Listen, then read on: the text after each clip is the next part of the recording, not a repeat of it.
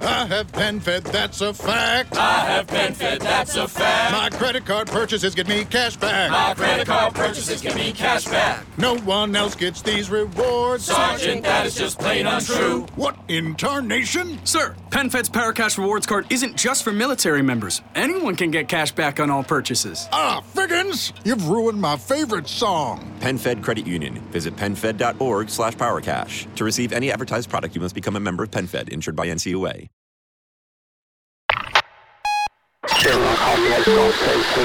That is. Carissimi amici di Dietrologia Videoludica, la puntata che state per ascoltare è stata purtroppo flagellata da una serie di problematiche tecniche eh, perché siamo in una fase di transizione tecnica eh, tra vecchie attrezzature e nuove attrezzature e quindi eh, si possono creare, come infatti sono creati, alcuni problemi. Quindi se eh, sentirete delle de, de, un, difformità audio e una qualità in attratti insomma probabilmente inferiore rispetto a quello che è lo standard, non è colpa di chi sta editando l'episodio, chiaramente, ma è purtroppo colpa delle fonti di registrazione che si spostavano da sole senza nessuna ragione. E detto questo, spero insomma che questo bell'episodio di fine stagione eh, di ideologia videoludica vi piaccia e ci sentiamo alla prossima stagione. Ciao!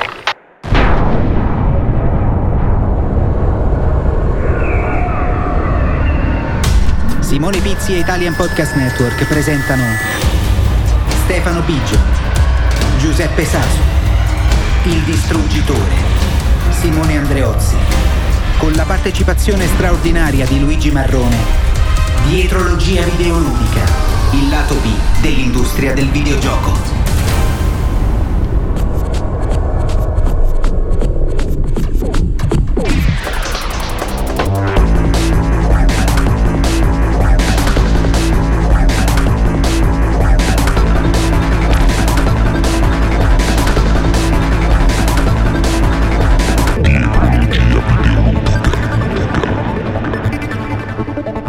Carissimi amici di Dietrologia Videoludica, bentornati a questo. bentornati, benvenuti a questo finale di stagione, la puntata che si intitola 2X010 Giochi al traccio. Ma proprio l'ultima puntata del podcast. L'ultima puntata in assoluto. Beh, allora, innanzitutto è l'ultima puntata di questo tipo di Dietrologia Videoludica, poi insomma ne parleremo. Comunque è l'ultima puntata di stagione dove faremo questa nostra solita puntata, poi ci saluteremo per le vacanze, come giusto che sia e poi ci rivedremo a settembre tutti quanti buoni, insomma. Siamo quelli che sono rimasti del podcast, perché ogni tanto noi moriamo e ci estinguiamo lentamente e, e quindi... È siamo... troppa pressione, troppa pressione. Troppa pressione. Non ti ho ancora presentato! Allora, siamo a casa di Giuseppe Saso come sempre, quindi il padrone di casa appunto Peppe Saso. Buon salve a tutti!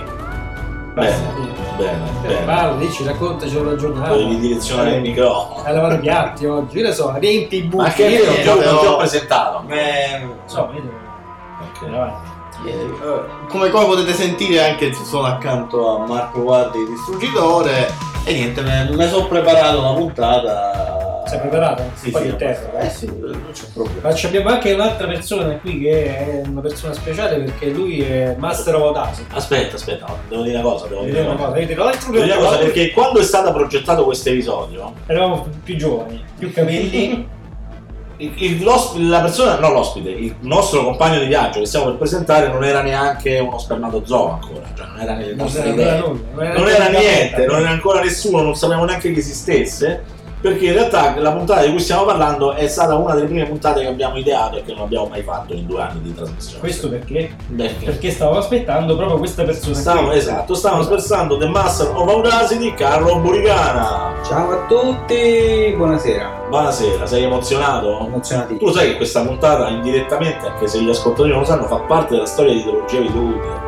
Degli episodi eh, però, insomma, è, è tornato da due settimane di faticosissime ferie fatte di alcol, cibo, eh, ha, Maglieretti, maglieretti. maglieretti in- aspetta, infilati, infilzati, eh, che ha postato ovviamente fotografie di ogni genere, insomma, della sua fantastica vacanza che è andata insomma, in una terra sconosciuta e misteriosa che si chiama casa sua. E- e- però è tornato proprio oggi da queste fantastiche ferie stancanti, to- trovando la casa completamente allagata, ma nonostante questo sta con noi a fare la trasmissione il nostro Stefano Biggio Biggio. Ciao, che ci ho previsto. Ti piace, eh, se sempre oramai ti piace però. Eh, Ste, il, il, il, il casumaso l'hai, l'hai mangiato, te lo sei portato? Casumazzo non l'ho mangiato né l'ho portato perché è, è- a parte che è illegale venderlo quello Il formaggio con i vermi, il casumaso. Ah sì sì, il formaggio Illegale. con... chiamatelo formaggio con i vermi. In Svizzera è illegale, penso. vero? No, è illegale anche in Sardegna venderlo perché è quello coi vermi cioè quello senza i vermi ma se non è il verme vivo che ti cammina in bocca che, che- Che cusone, hai ragione. Eh. È un, po', è un po' come la bottiglia di tequila senza il vermone dentro. insomma. Se non ti lecchi il verme godi solo a metà. no in compenso oltre alla cattina un po' allagata io ho i lavori in casa che hanno ridotto la mia casa più o meno a un cumulo di macerie e Lo scopo dei lavori è farci una postazione radio? purtroppo no anche Sai se perché è il sogno di Pizzi questo, fare una postazione casa, radio in casa. La postazione di casa in radio. Pizzi che dovrebbe, Ah. visto che registra tante cose nella sua casa, tipo, ad esempio, ne approfitto per fare endorsement a 70 mi do 80 podcast che ho sentito durante la mia Meraviglioso, meraviglioso. che a me è piaciuto molto, esatto, devo, devo anche scrivervi qualcosa. Però consiglio a Pizzi di, di- di farsi la postazione radio in modo da evitare il rimbombo Eh, lo so, lo so. mortale. E, Lo so. e quindi niente, io, io supporto la postazione radio di Pizzi, donate ai PN in modo che Pizzi possa farsi un, eh, possa mettersi un pannello fonoassorbente super il naso. Soprattutto assorbente. Esatto. Allora, prima di iniziare seriamente questa nostra puntata, quindi ringra- ringraziamo ovviamente Stefano che veramente ha fatto i salti mortali per essere con noi in questo finale di stagione, diciamo due cose. Prima di tutto la campagna Carci al Q.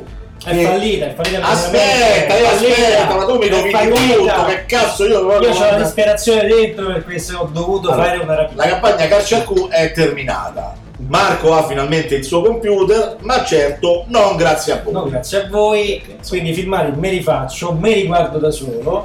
E poi li cancelli. E poi li cancello. quei 60 euro che alla fine della spiccionato ci andiamo a mignotte, chiaramente. Ci Però- scappa poco. Eh, Però, vabbè. però alla facciaccia vostra. Ci stanno quelle sua Ci salaria, eh. 60 euro voglia, voglia, insomma, da- ti un danno pure il resto. Una cosa, esatto. Esatto. Detto questo, non soltanto ricordatevi, allora nell'ultima puntata avevamo detto che c'erano i Geronto Gamers e non ci sono stati, ma in questa puntata ci Questo sono. non quindi- diciamo, poi li trovate alla Esatto, vi ritrovate alla fine, ve lo diciamo subito così almeno non, non spengete, perché se poi lo sentite dopo e pensate che ci stanno, diciamo, vabbè, tanto questi sono i soliti cazzari, dicono che ci stanno, ma in realtà non ci stanno. E in più, nel live che abbiamo fatto la scorsa volta, in riferimento alle tre, eh, alcune persone hanno vinto dei fantastici giochi che abbiamo qui in quantità maggiore e quindi durante queste vacanze anche regaleremo Infatti, infatti sintonizzati perché secondo me fra qualche giorno sulle pagine ufficiali di TV le parte il concorsone. il concorsone, ce lo dobbiamo ancora inventare. Però quelli che hanno vinto, soltanto Stefano della Zonca ci ha dato l'indirizzo. Che poi si chiama Federico. È Federico, scusa, Federico. eh, vabbè, lui ha capito, lui ha capito. solo Federico della Zonca che è amico di Gianluca Santillo Eh, no solo eh, della Zonca appunto Santa apostolo Illo. Illo, Illo che ha fatto appelloso Fatto anche. appelloso. Vabbè, comunque basta di stronzate comunque solo Federico ci ha dato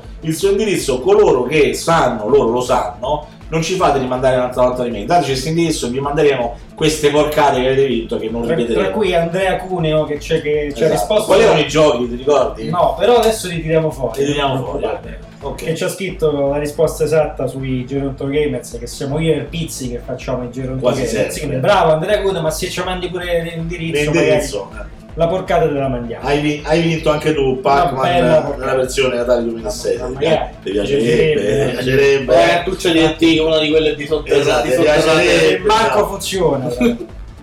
Detto questo, io direi che possiamo anche iniziare la trasmissione dando prima i riferimenti.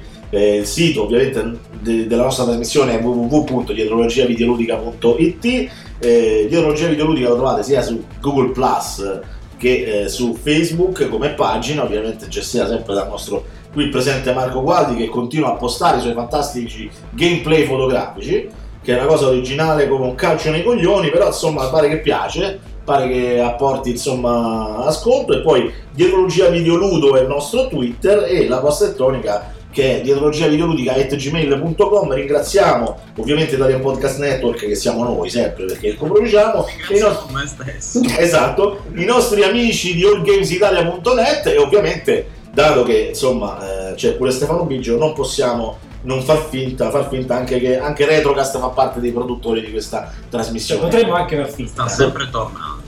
che sta sempre tornando da almeno due mesi circa, due o tre mesi. Però È il traffico, è il traffico. Detto questo, io entrerei nel vivo di questa puntata storica di dietrologia videoludica, appunto, voi non lo sapete, ma per noi è storica perché sta nel piano editoriale dalla notte dei tempi, proprio Eh, lanciando L'avevamo, l'avevamo lasciata come ultima spiaggia, quando non sappiamo di che parliamo. Parlare, sì. Vediamo. Abbiamo raschiato il fondo del barile. Veramente ce ne sono altre puntate storiche che stanno ancora pure quelle.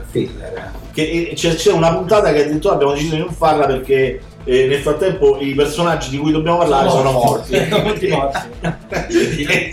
sono morti di vecchiaia eh. No, il finale di stagione episodio filler mi piace molto, devo dire. È fantastico. È una, è una bella Eh, cioè io avrei fatto una cosa molto più cazzara eh, come finale di stagione, però Marco Infatti, ha voluto fare la puntata era tra questa qui e un'altra puntata in cui per l'intero episodio avremmo dovuto dire ma ti ricordi quella puntata e mandare degli spezzoni vecchi come si faceva No, una troppo volta- complicata. come si faceva una volta nei telefilm americani quando non sapevano che cazzo Le clip show.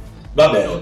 Vai. Eh, imparare, imparare l'italiano. Imparare all'it- essere imparati all'italiano No, imparare l'italiano. imparare all'italiano Si chiama così la rubrica. Da che paese vieni? Cosa? La mia lingua! Tu la sai parlare? Cosa? Di cosa un'altra volta? Cosa? Di cosa un'altra volta? Ti sfido due volte, ti sfido! Cosa? Cosa è un paese che non ho mai sentito nominare? Lì parlano la mia lingua? Cosa? Di cosa un'altra maledettissima volta? Cosa? Allora capisci quello che dico? Sì, vai avanti! Cosa?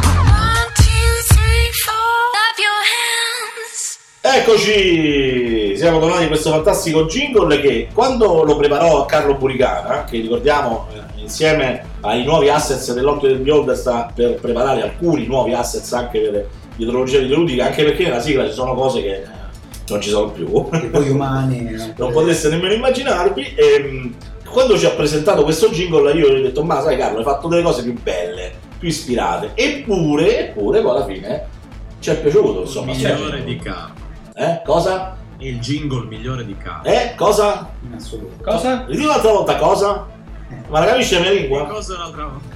No, tra l'altro sappiate che questa è l'ultima volta che lo sentite. Ecco, ah, poi una volta che ci piaceva una cosa, ce la rovina.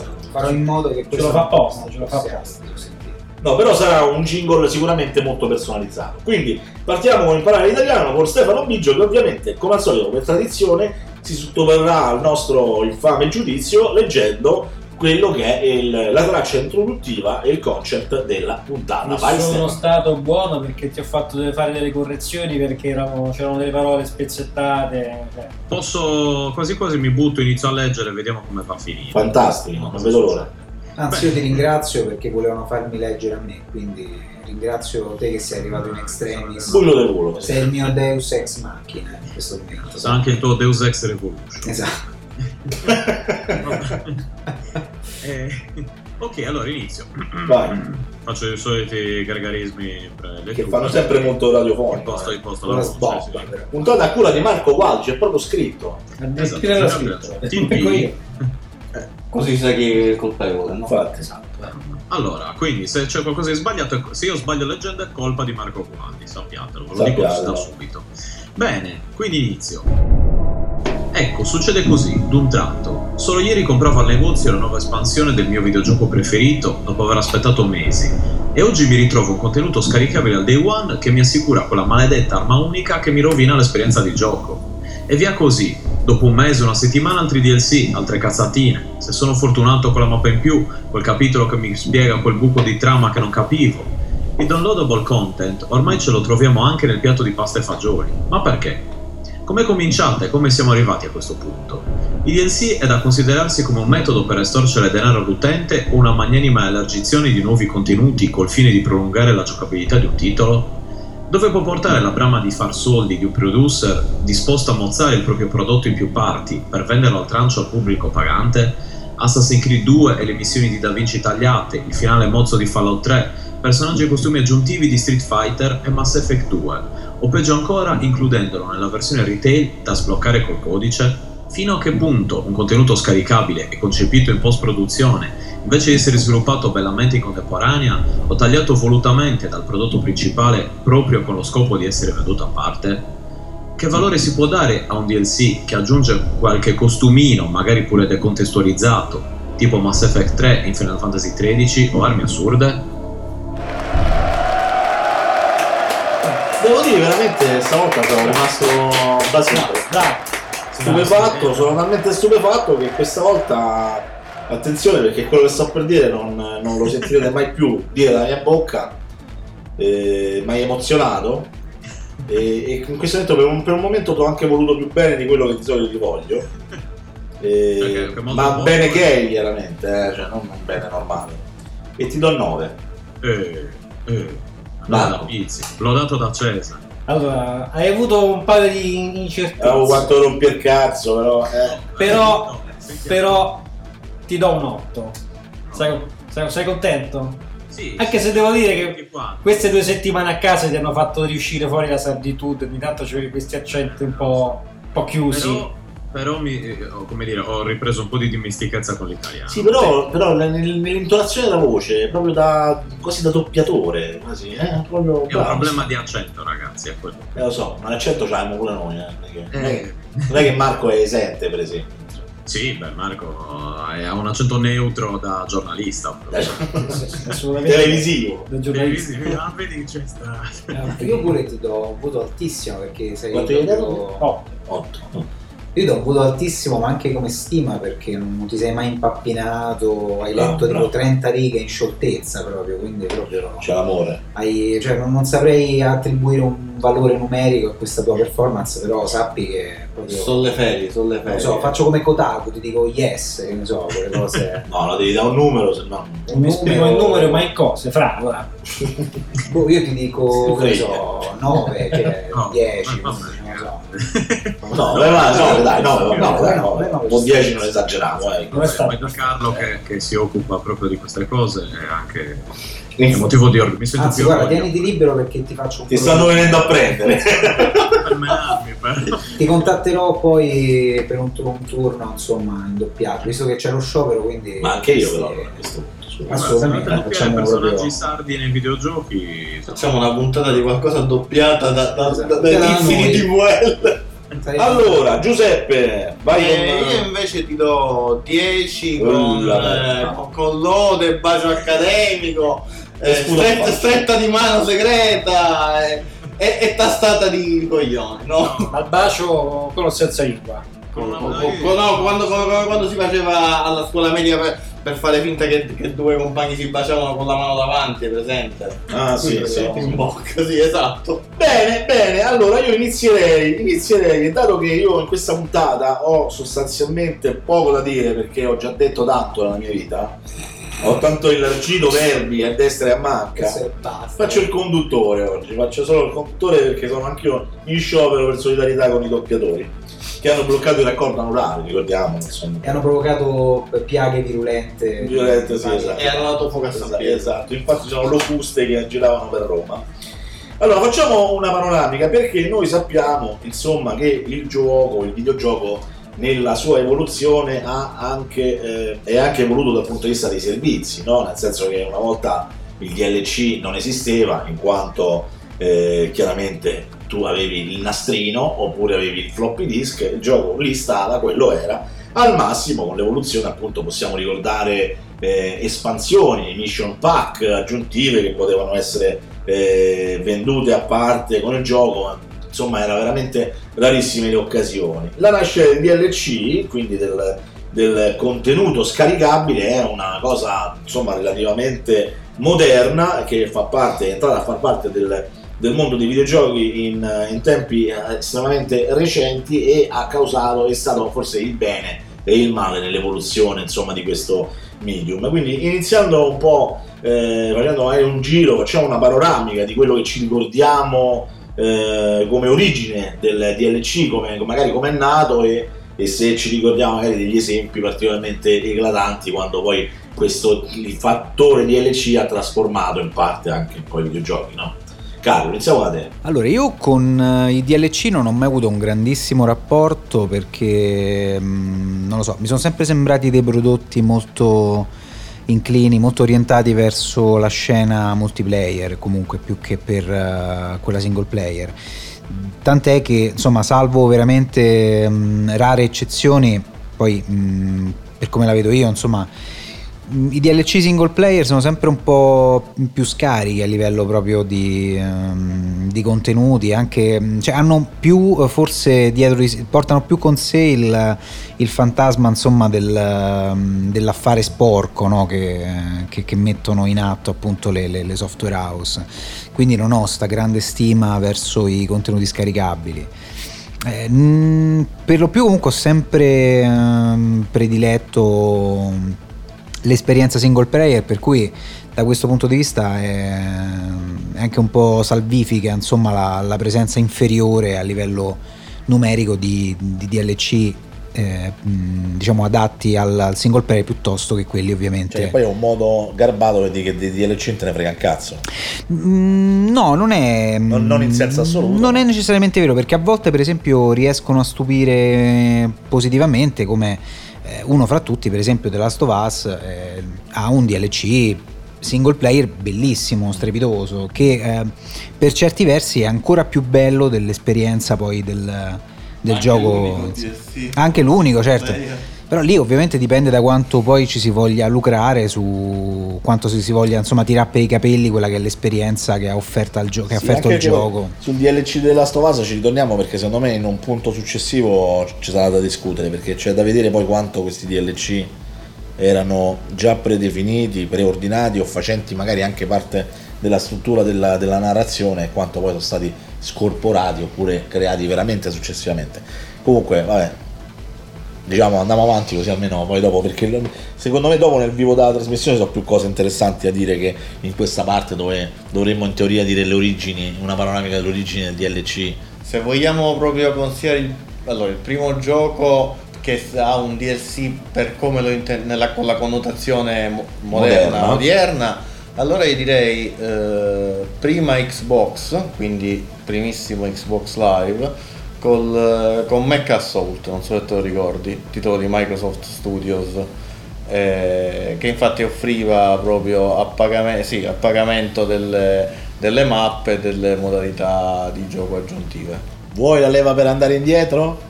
La leva per andare indietro era invece, cioè, DLC li abbiamo dai, dai- dai tempi della game line di, dell'Atari, del, Di PS6. del, sì, del, del sistema quello anche a dischi in Giappone del Famicom, se ti ricordi che c'erano Sì, pure per- però ecco ribadisco non confondiamo Sì, DLC nel senso il. DLC che oggi ha un- è un'accezione molto vasta no? Sì, sì. che non è solo l'espansione del gioco ma spesso e volentieri sono proprio contenuti Tutto quello che ti danno dopo. Orpelli, Esatto. quindi costumini, Esatto. personaggi, mappe. Diciamo che io il, il primo, il primo rapporto Dalla cosa sensata alla indiretto- stronzata, ah, yeah, cioè, eh. il primo rapporto Scusa. indiretto, no, è semplicemente un no, ictus. no, ma no, poi qui pensavo che ero t'avevo sputato prima. No, tranquillo.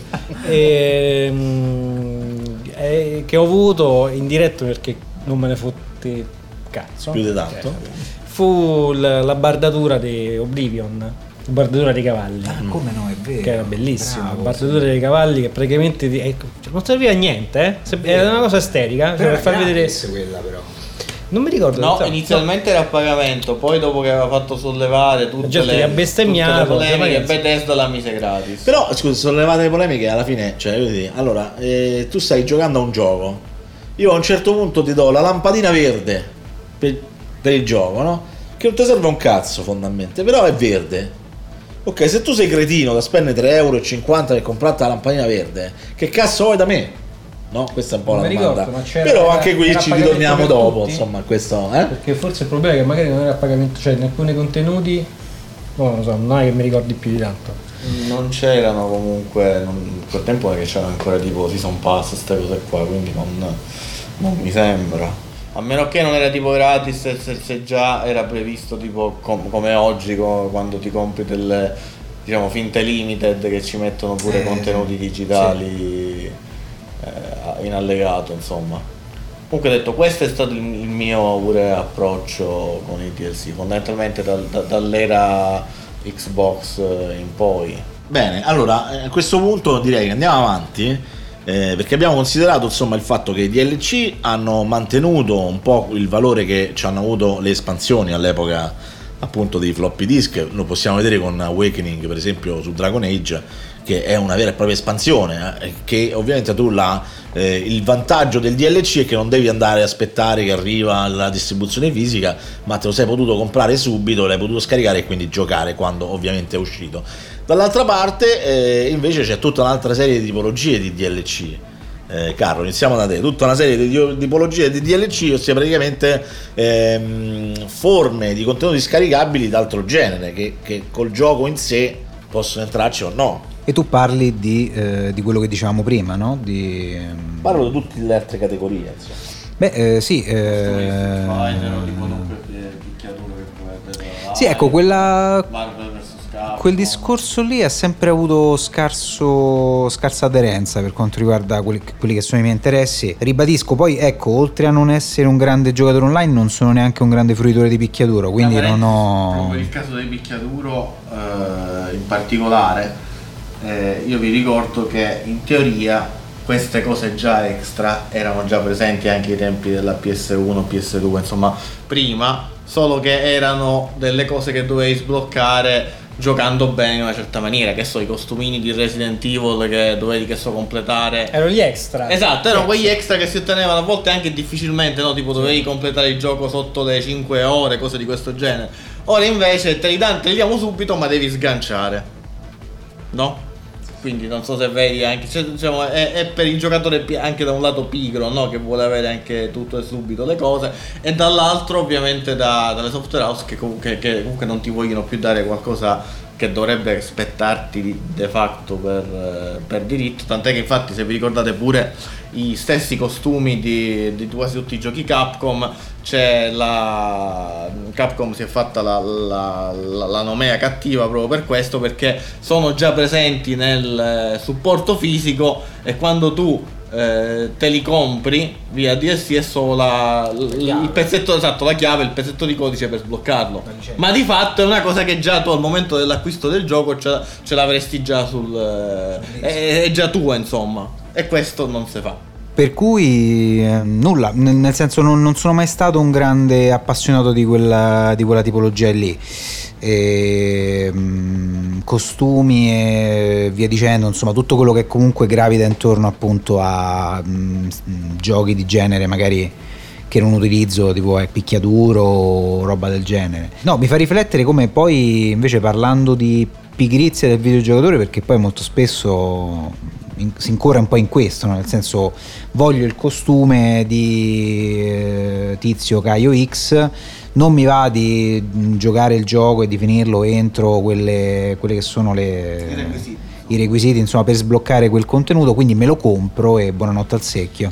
Quello poi è diventata poi un. Cioè, cioè, si è evoluto ulteriormente, no? Quella... più una cosa che magari me lo sblocco per conto mio, cioè no, paghi, devi pagare. Sì, basta, sì, cioè, sì. Puoi solo pagare. No, c'è, quello c'è poi. Un paywall. Tant'è che infatti se ti ricordi, scusa come sempre ti interrompo, eh, questo si è proprio eh, nell'ultimo periodo, nell'ultimo paio d'anni si è, è degenerato per esempio con Dead Space 3 che mm. praticamente tutte le armi di fatto, vabbè, potevi farmartele per i, i, i crediti, i, i, componenti, però di fatto eh, c'era tutta un'infrastruttura dietro per farti spendere soldi. Mm, mi, mi, fanno pensare queste cose un po' perché poi ecco l'evoluzione del, del DLC qual è il free to play?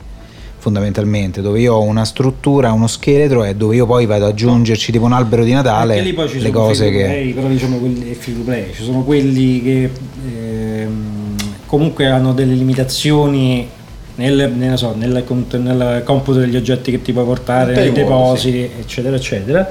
Quelli che invece ti eh, permettono di avere determinati eh, armature, armi, incantamenti, quello che è, subito, senza dover andare a fare farming in giro e, compre- mm. e, e comprartele magari o all'asta o da qualche altra parte. Il, che molti definiscono pay to win, ma in realtà magari è, è pay to pay to earn. Però si rientrano più cioè, nello specifico magari per sbagli, per, per, della logica dei giochi multiplayer, come diceva lui. Eh? Cioè, Però nel anche senso... nel single player eh, rientra perché ti danno comunque quelle armi che hanno quella potenza superiore alle armi che puoi trovare magari in un gioco all'inizio. Che poi secondo me ma è molto deleterio pure questo. Esatto. Cioè io te- ti porto un esempio non recente. Però ci sono tante persone che- recente ma non recentissimo, sempre appunto nell'ottica che ormai anche molti DLC te li danno pu- te li tirano pure appresso quando per costringerti a comprare, per invogliarti a comprare l'edizione quella non proprio da pezzenti, no? Eh, per esempio che so, Dragon Age 2 ti è, che se, ti- se vi ricordate c'erano pure tra, tra le varie cose che ti davano delle armi in più anche se comunque cioè, da un lato EA comunque in quel caso non era era limitante ma fino a un certo punto perché comunque ripetiamo nel caso di Dead Space 3 eh, potevi comunque farm- farmarti senza problemi la componentistica cioè, non- un tipo di, di cosa che dici se vuoi Sì. puoi fare appunto per il giocatore pigro che non ha voglia di starci dietro ma non era troppo intrusiva ecco. Sì. Cioè, io non l'ho vista in maniera malvagia come altre cose Quindi Stefano, concludendo un attimo questo discorso delle tipologie, abbiamo detto le espansioni, gli oggettini inutili, gli oggettini utili. eh, ci stanno le tracce musicali per i giochi le porzioni di gioco, le porzioni di gioco, perché abbiamo detto proprio porzioni di gioco, anche come abbiamo detto i anche finali. finali, insomma, che è o epiloghi che altro tipologia di DLC ti viene in mente? Personaggi complementari che vengono utilizzati a Ah, pensare personaggi. skin, Eh, vero, skin, bravo, sì. Personaggi, Sì, personaggi, giù. sono dei soldi facili dai alla fine sono dei soldi facili però guardate che secondo me cioè mh, riflettendo da un punto di vista proprio meramente lavorativo secondo me allo studio del caso che pubblica i DLC comunque al tempo io mi ricordo si diceva che era una cosa positiva perché almeno quel team di sviluppo riusciva a mantenere comunque ancora quel team al lavoro su quel determinato progetto Schiavi, e comunque a dare, a dare esatto, a- comunque a, a- a fornire lavoro comunque a chi magari altrimenti avrebbe detto ciao e grazie, vattene a casa, adesso... Ah, comunque che c'è?" volevo aggiungere pure una- un'altra diciamo, tipologia che poi è sfortunatamente sparita col dietrofront di EA che era il- l'online pass che Mm. era praticamente l- la chiave per giocare online per i giochi che lo prevedevano che era stato fatto fondamentalmente per combattere l'usato se vi ricordate Vabbè, sì, tra sì. cui c'era pure anche in Mass Effect col, col Cerberus Network o, o anche tipo con, eh, co- con i giochi insomma multiplayer Diciamo no? questa cosa dell'usato, ne abbiamo fatto una, puntata su, Mhm. su contenuto fisico o contenuto Sì. digitale, se non mi sbaglio, l'abbiamo un po' trattato, ma penso che sarà uno degli argomenti di cui discuteremo anche nella prossima stagione. Eh, andando avanti, partendo sempre da Carlo, poi Marco, ovviamente Giuseppe e poi Stefano, eh, secondo voi quanto i DLC aggiungono al gioco, ma in particolare quanto rischiano di, di rovinarlo? Anche se poi Ne abbiamo un po' parlato. Abbiamo un po' detto, sì, ecco, diciamo, magari facciamo magari riferimenti più specifici, anche se poi rovinarlo è sempre un discorso eccessivo, perché se tu metti il pulsante e fammi vedere come Mario finisce il livello, sta a me poi decide se, se farlo o non farlo, no? Quindi è, è- è probabilmente chi fa uso di un certo tipo di ausili, se che sta bene così, quindi non, non gli rovini l'esperienza per come la vede lui, no? Ma eh, la risposta secondo me dipende perché comunque non, non credo, cioè non arriverei a dire che un DLC rovina l'esperienza del gioco, non, non mi è mai successo sinceramente. Forse rovina, rovina l'empatia che c'hai col gioco. perché- L'empatia, nel senso, quando diventa forse, secondo me, ne parlavamo prima fra di noi, prima di cominciare la- a registrare. Che è l'unico momento Comunque- in cui diciamo cose intelligenti. È l'ultimo momento esatto in cui ci sentite dire cose giuste, quindi non ce le sentite dire. E quando diventa troppo il, il fattore proprio de- de- demaniale, de- economico, diventa troppo preponderante, lì a quel punto forse sì, l'esperienza effettivamente si, si rovina. rovina I- l'esperienza a monte quando diciamo non ti costa troppo Eh, giocarci Cioè, no? quando arrivi, che ne so, al personaggio che ti dà la missione e quello ti dice: Ah, grazie, sei venuto a prenderti la missione. Guarda, sono 5 euro più IVA. Vuoi comprarlo? Eh, lì a quel punto non è, non è bello, cioè lì mi sembra veramente una roba cafona, insomma. Per... Mm, Quando invece magari è una cosa un po' più mascherata, quando c'è comunque. Cioè, quando il gioco stesso ti dà la- mm, l'opportunità nel bene comunque di arricchire effettivamente l'esperienza con dei personaggi in più, con delle missioni in più, volendo anche delle armi in più o delle mappe in più, adesso non... questo comunque rovina anche danno delle, delle armi super potenziate Sì, indubbiamente, però magari ecco, se sei io per esempio, ecco, le Ma armi cos'era tipo che non mi ricordo in eh, Gears of War o COD, non mi ricordo tipo l'arma d'oro. queste cose. Sì, sì, vabbè, quelle sono, sono cose più da esibire su, con, con la- con gli amici. Senza considerare i, i cross DLC.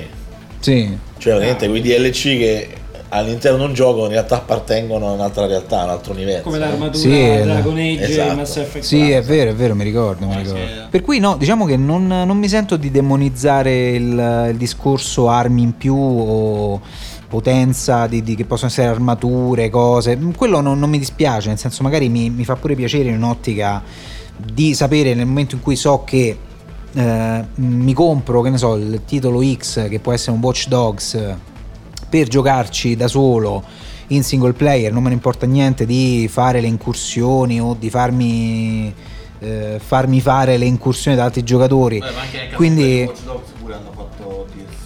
Sì, no, ma appunto dico, per questo dico, c'è le armi per dire la, la pistola super mega figa che spara la- i missili di non si sa che, eh, quella non, non mi dispiace qualo- cioè, nel momento in cui io so che vado ad affrontare quell'esperienza da solo e mi sta bene essere forte perché mi piace un gioco che mi, fa, mi, mi dà quell'idea di, di- di essere insomma forte, fra virgolette, cioè, quando c'è la curva d'apprendimento magari che volge a favore mio, insomma mi, mi fa piacere.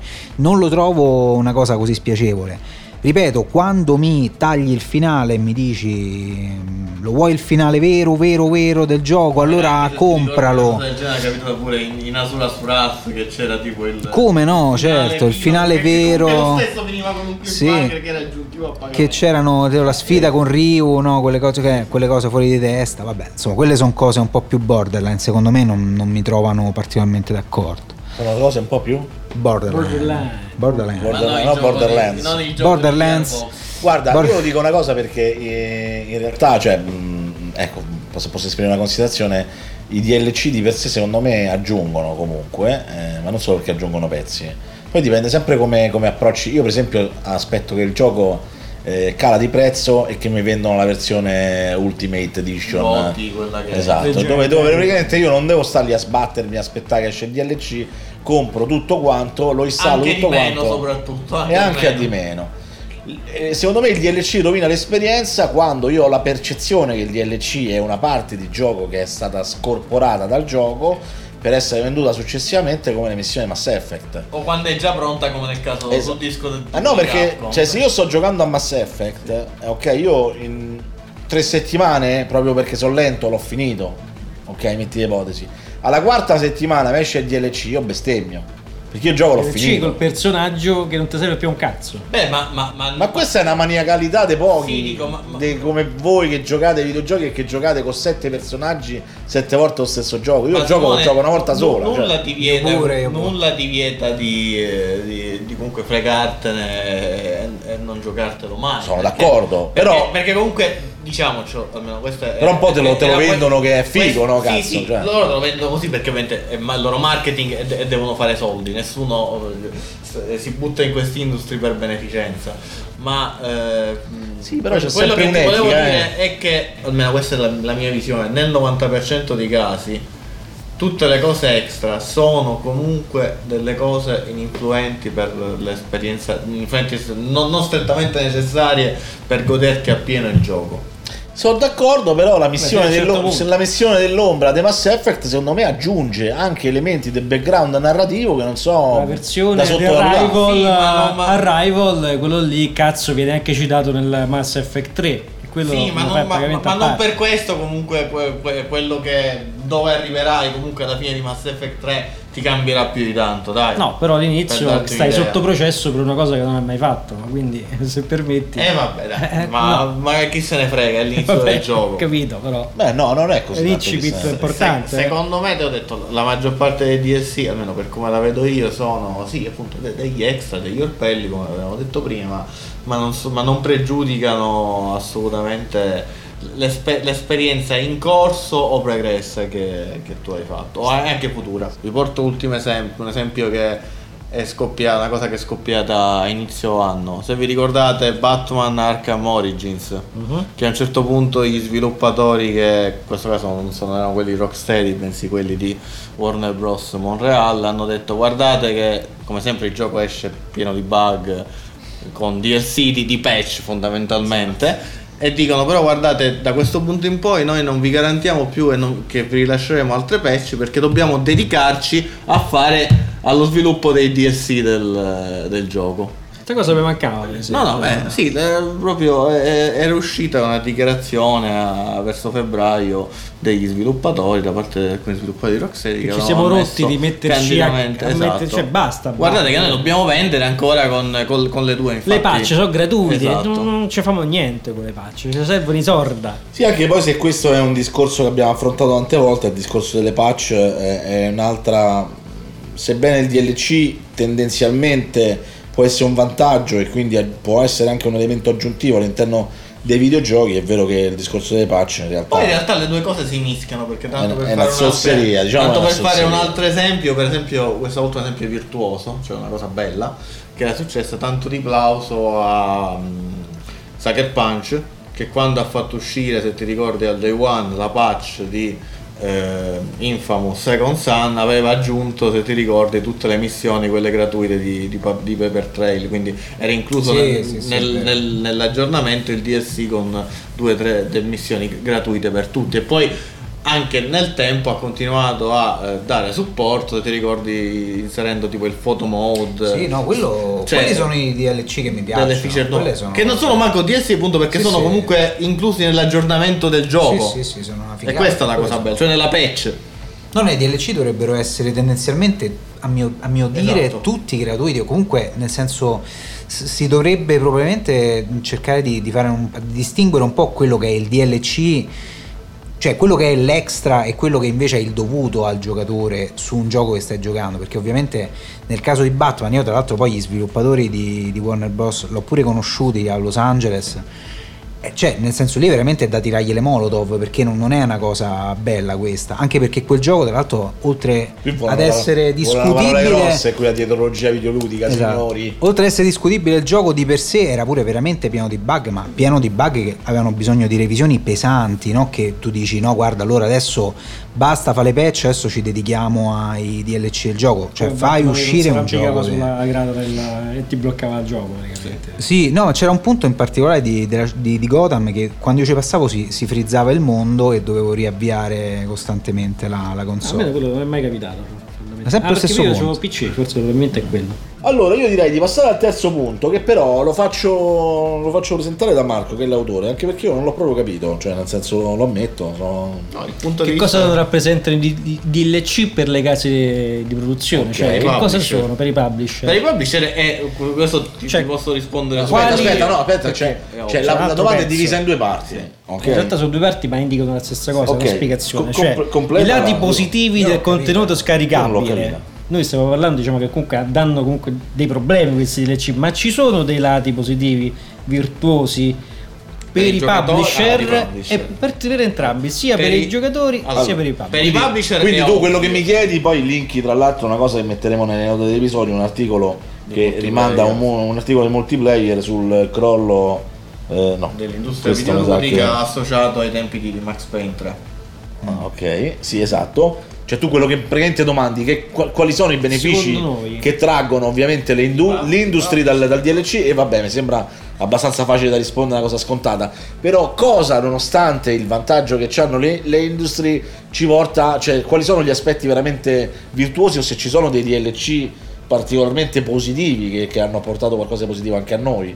Questa In è domanda. Anche Perché in generale, è un cioè, po'... l'acquirente, l'acquirente o comunque il- l'utente Io finale. la fatico a ca- capire sta domanda perché mi sembra un po' cartocciata, non la contesto. No. So io che non la capisco. Eh, cioè, Vabbè, senso- infatti, tranquillo, poi te la Posso- spieghiamo. Te facciamo DLC e te lo spieghiamo. posso Giuseppe, vai. Allora, partiamo da Gius- Giuseppe, Marco, Carlo e poi allora, per Stefano. quanto riguarda per i publisher è ovvio, per continuare a monetizzare sul, Eh, vabbè. su- eh, su- sul gioco e soprattutto per assicurarsi che la gente dopo un paio di mesi non, non- non- non lasci il, gioco stesso, non l'abbandoni, ma ci giochi praticamente quasi per un anno volendo, come per, per- per- per tutti i vari COD o, Tutto o- o anche altri giochi. Sì, è fondamentalmente così. Tant'è che infatti è il motivo per cui ora siamo arrivati ai cosiddetti season pass. Ah, no? Però Che- fare una domanda eh, subito perché normalmente alla fine a un publisher che vende videogiochi, il fatto che tu stai tanto tempo su un videogioco non è una sconvenienza? No, assolutamente. Oppure il fatto che tu stai tanto tempo sullo stesso gioco vuol dire che non compri un gioco di un altro publisher?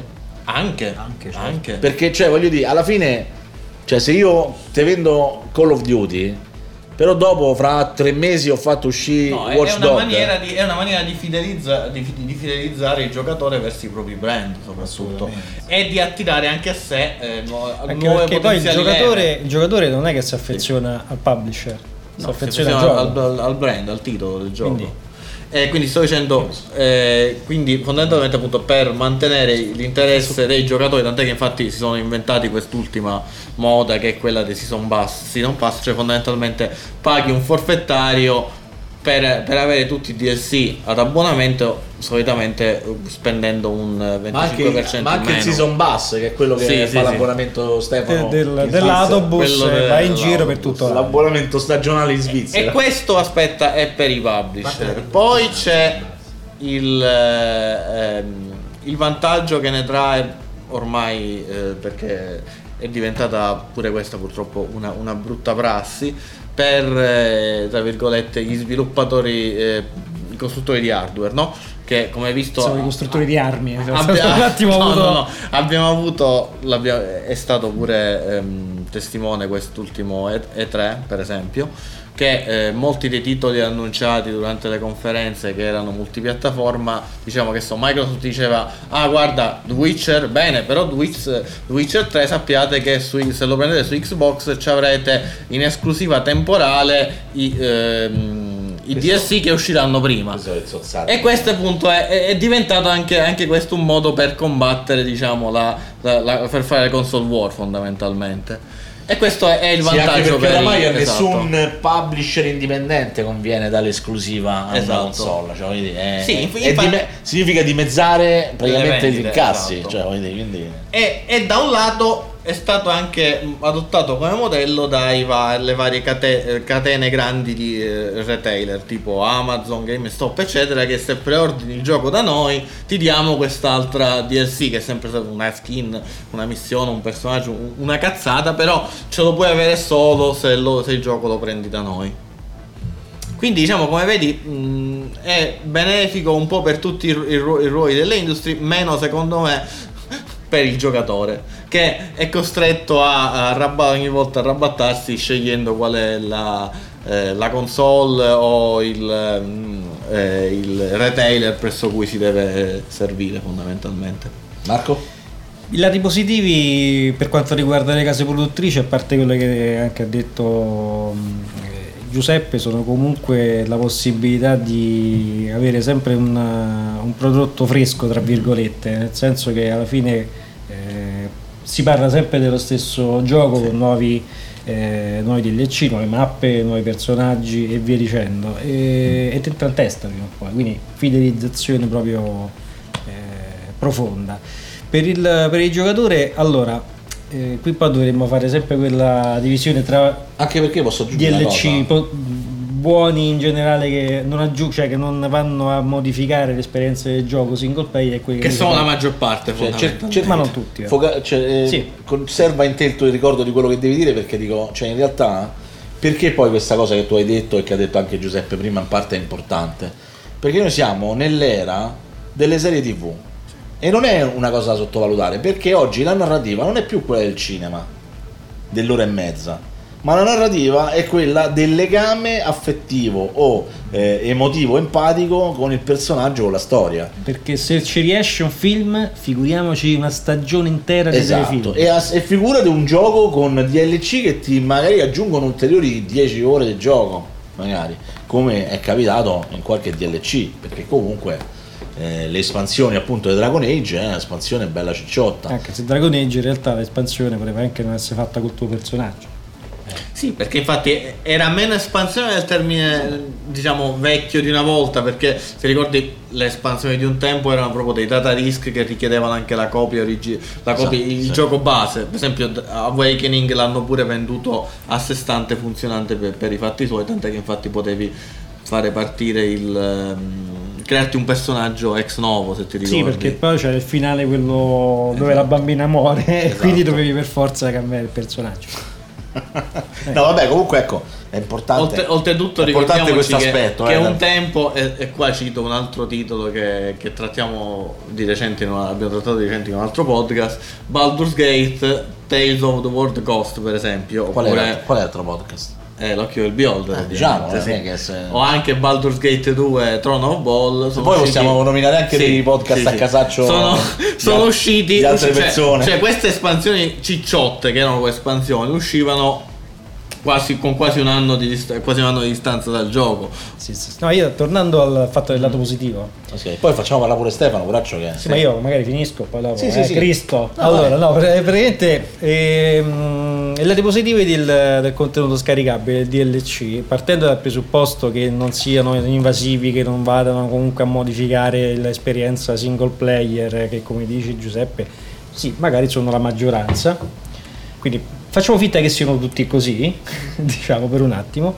Per il, per il- giocatore è quella di avere comunque una storia che se ti è piaciuta e ti vai a comprare un DLC significa che comunque vuoi continuare a giocare e non potendo aspettare due che magari il secondo capitolo, il terzo capitolo che magari riesce fra un paio d'anni, dici vabbè sai che c'è, c'è questa missioncina più, c'è quest'altro Sì, ma è personaggio. comunque una, una missione che, che di fatto potrà, potrà e non capita quasi mai mandare avanti la storia, ma comunque No, sempre no, no. anche di poco, anche che so, avevi citato A prima meno che non è broken a- a- steel, a- però a- vabbè. a- a- Arrival di Mass Effect 2, no? Sì. Eh, cioè hai fatto sì e no un, un altro passettino più avanti, però poi il fatto, il fatto che poi te la devi vedere con i razziatori che arrivano sarà comunque nel terzo, no? Sì, No, carità, non potrai mai, espar- mai aspettarti da un'espansione un, un progresso molto a- più avanti nel, nel futuro eh, della serie, no? Eh no, perché Per sennò quello, devi, ricontiene, per quello cioè. devi, devi comunque aspettare il prossimo capitolo del Esatto, gioco. però non voglio aspettare quei due anni, due, due anni e mezzo, tre anni o un anno e mezzo scarso se Dragon Age 2. eh, ti vuoi comunque continuare a giocare Cioè- il tuo. Ti sei rotto il cavolo di giocarti per la quinta volta il tuo personaggio. No, guarda, c'è una nuova missione. Tant'è che, tant'è ti che- rinfresca comunque il gioco. Tant'è che infatti anche molti sviluppatori si fanno e publisher assieme si fanno i conti in tasca, no? E a volte prendono pure dei DLC che avevano magari programmato e non li fanno più uscire, anzi li trasformano, riciclando, li trasformano in nuovi capitoli del gioco. Attenzione, È, attenzione. è- è successo per esempio che so con eh, Saints Row 3 che è l'espansione Enter the Do- Dominatrix Enter- Enter fon- Dominatrix, fondamentalmente è diventato Saints Row 4 Vabbè, è successo anche con Dragon Age. Age, con Dragon Age che è la terza espansione del 2 che non abbiamo mai visto che è The Exalted March è diventato Dragon Age Inquisition fondamentalmente Sì, ma già Dragon Age 2 secondo me Sì, è sì, sì, eh, sì. quindi quindi per, per- troppo monolocalizzata no, per certi versi. Insomma. No, io ritorno sul punto che avevo comunque detto prima, che avevo accennato prima, su quello che è comunque il, il movimento dell'economia, comunque il, il DLC, mo al di là, noi, noi giocatori, utenti finali lo viviamo magari come un po' una violazione del, etica insomma del- degli sviluppatori verso di noi della diciamo che mina un po' quella che è la, la completezza insomma di, che altrimenti potrebbe essere di, di un videogioco.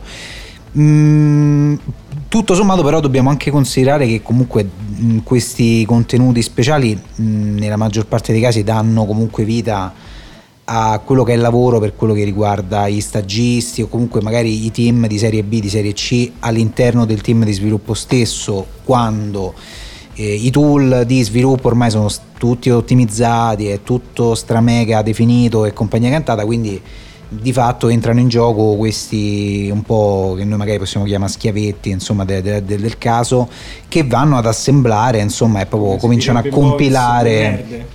Ma poveracci, no, dai, ammazza.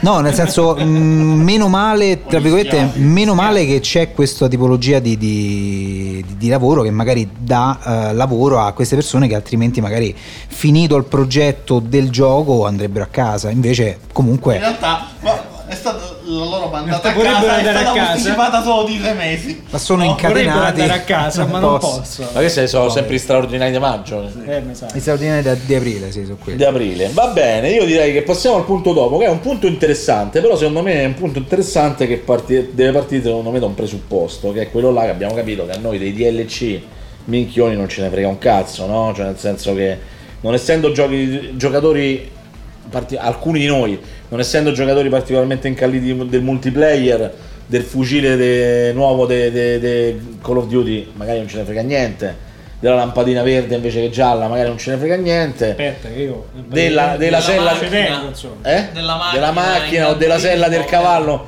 non ce ne frega niente quindi partiamo part- dal presupposto di quelli che sono i DLC più cicciotti quelli un po' più veri quelli che hanno più senso di esistere e allora la domanda che ci facciamo è ehm, qual è stata l'aspettativa magari che abbiamo avuto noi nei confronti dei gio- dei- di questi DLC quali di questi ci sono particolarmente piaciuti o eh, se ci hanno soddisfatto in generale? E soprattutto cosa, eh, cosa ci aspettiamo o tra virgolette temiamo rispetto alle politiche eh, di DLC che, che- che useranno faranno ovviamente le compagnie ehm, i publisher o gli sviluppatori nel prossimo futuro il discorso è che i publisher non sono mutue società per il credito pro bono no? Questo Vabbè, ma, ness- ma nessuno, Questo- nell'in- esatto. nessuno nell'industria è così, tutti ci devono campare. No, appunto. Quello che, di- quello che veramente a me dà fastidio, ed è il motivo per cui a me in realtà i DLC sostanzialmente mi hanno sempre soddisfatto, è perché io comunque, come ho detto prima, compravo i pacchetti completi dove c'era la roba che mi interessava. Poi dopo se c'era la, la gonnellina all'interno dei de, de- de- dei DLC che stavano dentro, manco ci facevo caso. Cioè, non me ne ora scusate. Però a me quello che mi dà fastidio non è tanto il fatto di pagarlo il DLC, perché io il DLC lo posso anche pagare. A me mi dà fastidio il pagare un eh, estratto del gioco che tu hai già contemplato nello sviluppo e quindi hai già ammortizzato nel costo di produzione. E che me lo vendi a parte per speculare Anzi. su da quel punto di vista. Se Anzi, invece tu mi dici spendi i soldi per farlo a parte pure, perché ci spendi pure i soldi. No, perché quello loro l'hanno già progettato. Eh, cioè, allora, per separarlo, però, comunque un minimo di investimento Sì, ce lo fai. quindi strozzate, pure. Esatto, sì. Vabbè, Invece certo, una cosa è il DLC che ti esce dopo sei mesi dove comunque un team ci ha lavorato, hai richiamato i sound designer, hai richiamato i doppiatori, hai richiamato comunque un team di lavorazione che comunque ha rilavorato quel tipo di discorso e a quel punto tu comunque me lo proponi sul mercato a un costo che io Comunque, che accetto di darti. A volte, no? a volte è anche difficile sapere effettivamente quel DLC in quale di queste due categorie ricade, perché ti do un esempio, l'avevamo citato Eh, prima. insomma, dai, a me che tu, che Allora, tu mi fai uscire il gioco come dici te con eh, la special edition eh, Sì, da collezione sì, dove dentro sì. già c'è stato Sì, al, cioè, day one, al day one sì, certo. Beyond, anche- Beyond anche tu me lo fai uscire con l'edizione speciale dove dentro c'è un DLC di merda, Merda, ok? Che altrimenti tu vendi a parte che tu l'hai già programmato, l'hai già Esatto. sviluppato Sì, sì, quel coso, sì. già hai preso i soldi da Sony per farlo. Quindi sei stato pagato due volte in DLC Ma anche, di merda. ma anche scusa, non per cosa, Mass Effect 3, il, eh, il personaggio quello del, ehm, dell'alieno. ehm, il Protean. Del Protean, sì, che, tant'è che, che ha, diciamo, Jarek, de- de- esatto, de- già, già- già- che ha già Jarek. degli agganci. Ma almeno degli- quello era degli un agganci personaggio fatto. Storia. Almeno quello Sì, era- esatto. Però è, è chiaro che era, era già progettato. Esatto, e- l'hanno tolto per dartelo Eh, esatto, eh, esatto. o se avevi una certa edizione o se pagavi. Esatto. Io comunque a questo punto, visto che mi sono lo stesso intrufolato, io più che altro que- quello che, che- che non tanto spero ma temo nel futuro e che di fatto si sta avverando è che sta cosa, oltre ad aver preso piede, sta anche ora ehm, degenerando pure col discorso no, di, de- dei giochi comprati in affitto tipo PlayStation Now, no? Il fatto che ora tu non, non è più il, il DLC in sé, ma è proprio tutto il gioco che eh, tu non hai più la- il vero possesso, ma eh, usufruisci solo Eh, del so, servizio. questo è un problema che appunto affronteremo in una puntata specifica. Sì, perché- dico, eh, il futuro diciamo non, non è, non è per niente No, no, è la rosa, stessa di è, prima. è- Sì, è- sì, è- sì. è nero. Lo so, purtroppo questo è un discorso che eh, quando parlavamo tante volte con Luigi Marrone de- di, di- di tutta questa nuova industria e lui eh, apprezza e da una parte, e da una parte anche ha ragione questo- questa liquidità del software, no? E, e da una parte sì c'è una certa positività, dall'altra purtroppo c'è questo problema di fondo che digi- cioè, le- il contenuto digitale, quindi l'abbandono del fisico in qualche maniera con- con- eh, sta cambiando anche controllo. la percezione e non solo la percezione, anche l'usabilità dell'oggetto, perché tu non hai più un oggetto, non hai più il la possesso, licenza di uso, possesso, esatto, hai una licenza di uso di un qualcosa Di un che comunque servizio. non ti appartiene. Non è più, non stai comprando E più secondo un me questa, questa è un una, servizio. eh, lo so, però è una cosa alla quale io non sono d'accordo, però ammetto Certo, certo. che nei miei 42 anni magari comincio ad avere una, una visione un po' magari vecchia, però purtroppo so che è una questione alla quale mi ci dovrò abituare. Poi ha ragione o ha torto, io questo non lo so. Cioè- Passerei la, pa- passerei la parola a Carlo e poi a Marco, però lanciando un attimo un... Cioè, mi piacerebbe che dietrologia videoludica ritornasse un po' quella delle origini, cioè quella che non aveva paura a dire le cose come stanno, eh, senza il pelo sulla, sulla- sulla lingua, perché in realtà noi ce la prendiamo tanto coi publisher, cioè abbiamo bestemmiato contro Bethesda per tante ragioni, a maggior ragione contro Ubisoft che da- dai tempi di Prince of Persia che comunque continua a stare lì.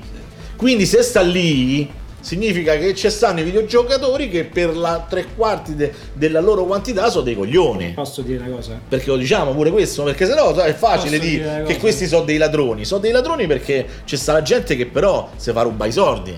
Il mercato videoludico è un mercato immaturo, fatto da immaturi. Esatto, esatto, Perché la maggior parte sono comunque ragazzetti quello che comprano, che poi fra 5, 6, 7 anni avranno una certa età e cominceranno a dire ma che cazzo ho fatto in vita mia? Forse.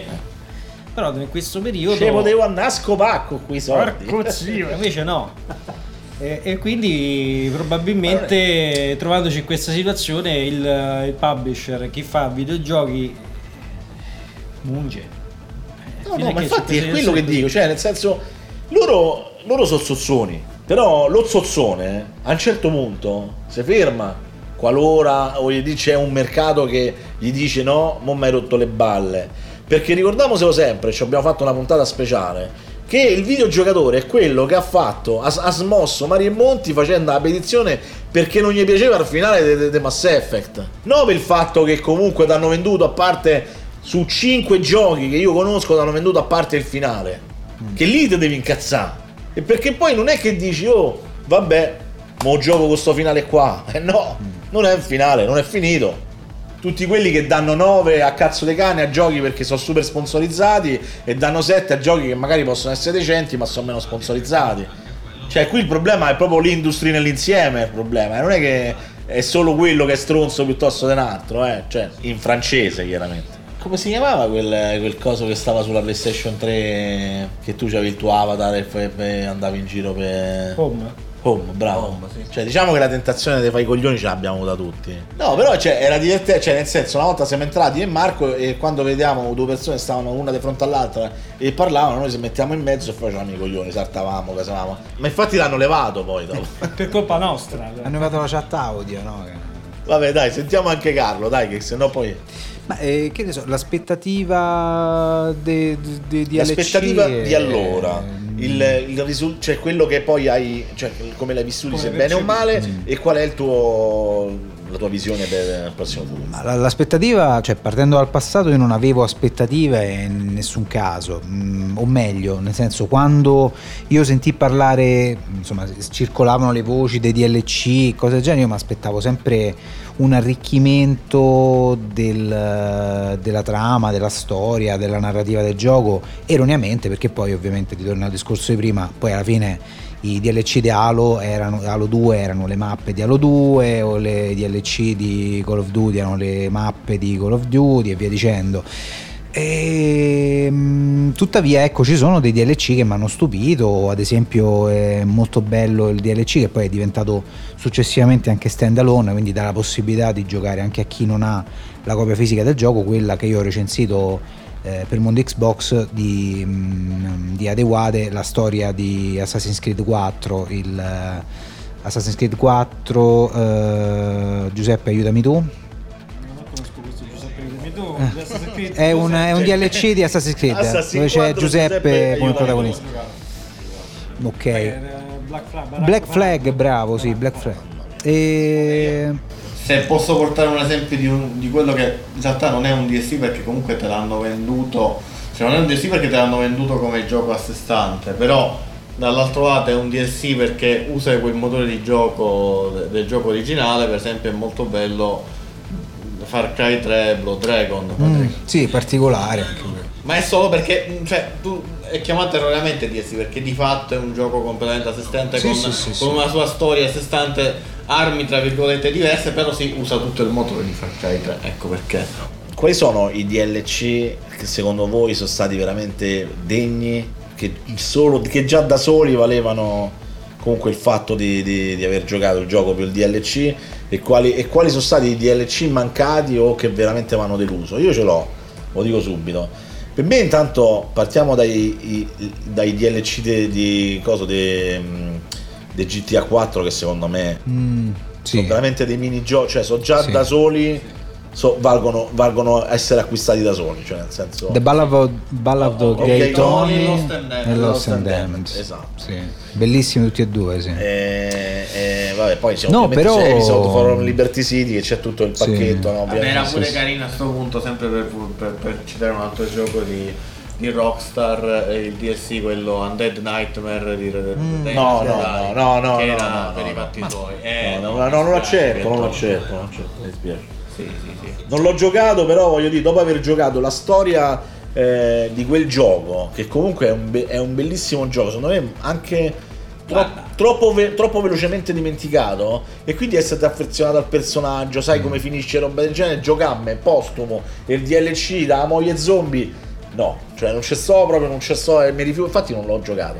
Mm. E invece una grossa delusione che io ci ho avuto, e questo dimostra quanto, quanto la quantità... io praticamente quasi tutte, perché per, per- sono ver- veramente pochissimi, se non eh, veramente che si contano sulle dita di, di una mano, eh, come DLC, effettivamente che va, a, a posteriori o senno di poi va- vale la pena giocarsi, perché poi tutti gli altri, come vi ho detto io, per come li ho visti hanno aggiunto poco o niente all'esperienza. Vabbè, io comunque la delusione che sono stati dei DLC mancati, che dimostrano quanto Quantic Dream sia eh, il- in realtà una, una- succursale tech demo della Sony. Cioè, ti sia sempre dispiaciuto il discorso che non c'erano gli altri episodi di, Esatto. di Rain? Sì. Esatto. Quello sì. Quello per me è stata una cosa che dimostra la, la scarsa professionalità di David, David Cage da questo punto di vista. Anche Che perché... centrone, eh, sappiamo. eh. Ah, ecco. Se Cioè, nel senso, è, gra- è grave il fatto che tu fai un gioco e annunci dei DLC che non sono solo dei DLC tanto per, ma che sono organici alla spiegazione di un contesto. Dicevamo prima, sono pezzi proprio di Cioè, gioco, se no? io, se uno di trama. in altri tempi, in un contesto del genere, io ti avrei fatto una richiesta di risarcimento danni Mm. perché io ti ho pagato un'esperienza che tu non mi hai mai completato. Anche perché The Taxidermist era molto bello, era molto promettente come... No, era anche bello perché era, aveva una struttura, diciamo, Sì. tra virgolette, molto meglio di, di- di tante scene di V-Rain dove Sì, comunque sì, sì. era più aperto, potevi esplorare, c'erano tanti fattori che influenzavano, ti ricordi a seconda se- di come decidevi di, di scappare dalla casa con l'assassino che potevi anche farlo tutte Mm. Anche di come entrare dentro la casa. farti scoprire potevi decidere prima di andartene se chiamare o meno la polizia Sì. per fare arrestare a quello no? Sì, sì, sì. Per me invece, ecco, mi è venuto in mente due DLC che appartenenti allo stesso gioco che secondo me non solo lo completano ma eh, arricchiscono molto l'esperienza, tant'è che infatti risultano anche meglio del gioco in sé, che sono i due DLC di Alan Wake. Il, Mm. Sì, il vero. The Writer e The Signal che ti ricordi col discorso che aggiungevano tutte quelle meccaniche delle parole che, Sì, sì, che no, facevano, diciamo, si trasformavano in oggetti. eh, Però a maggior del ragione gioco. Alan Wake che era Sì. episodico e quindi il DLC diventava proprio organico. Sì, no? Oltretutto, a parte che tutto quel DLC era tutto da, da- dopo, dopo il finale del gioco e faceva anche da- Esatto. tutto da epilogo. Però, insomma, erano realizzati veramente, cioè introducevano effettivamente delle idee andando avanti col, eh, co- col gameplay. Comunque dicevo, tornando al discorso di prima che facevo, nel senso, quelli che sono poi DLC che hanno una vita propria, ad esempio quello che dicevo prima di, di Assassin's Creed 4, dove c'è il protagonista, tra l'altro un bel personaggio che si intravede solamente su Assassin's, Creed 4 che è il, eh, non non so, insomma, il... eh, vice comandante, il vice capitano, insomma, della, esatto, questo uomo di colore massiccissimo, adeguate.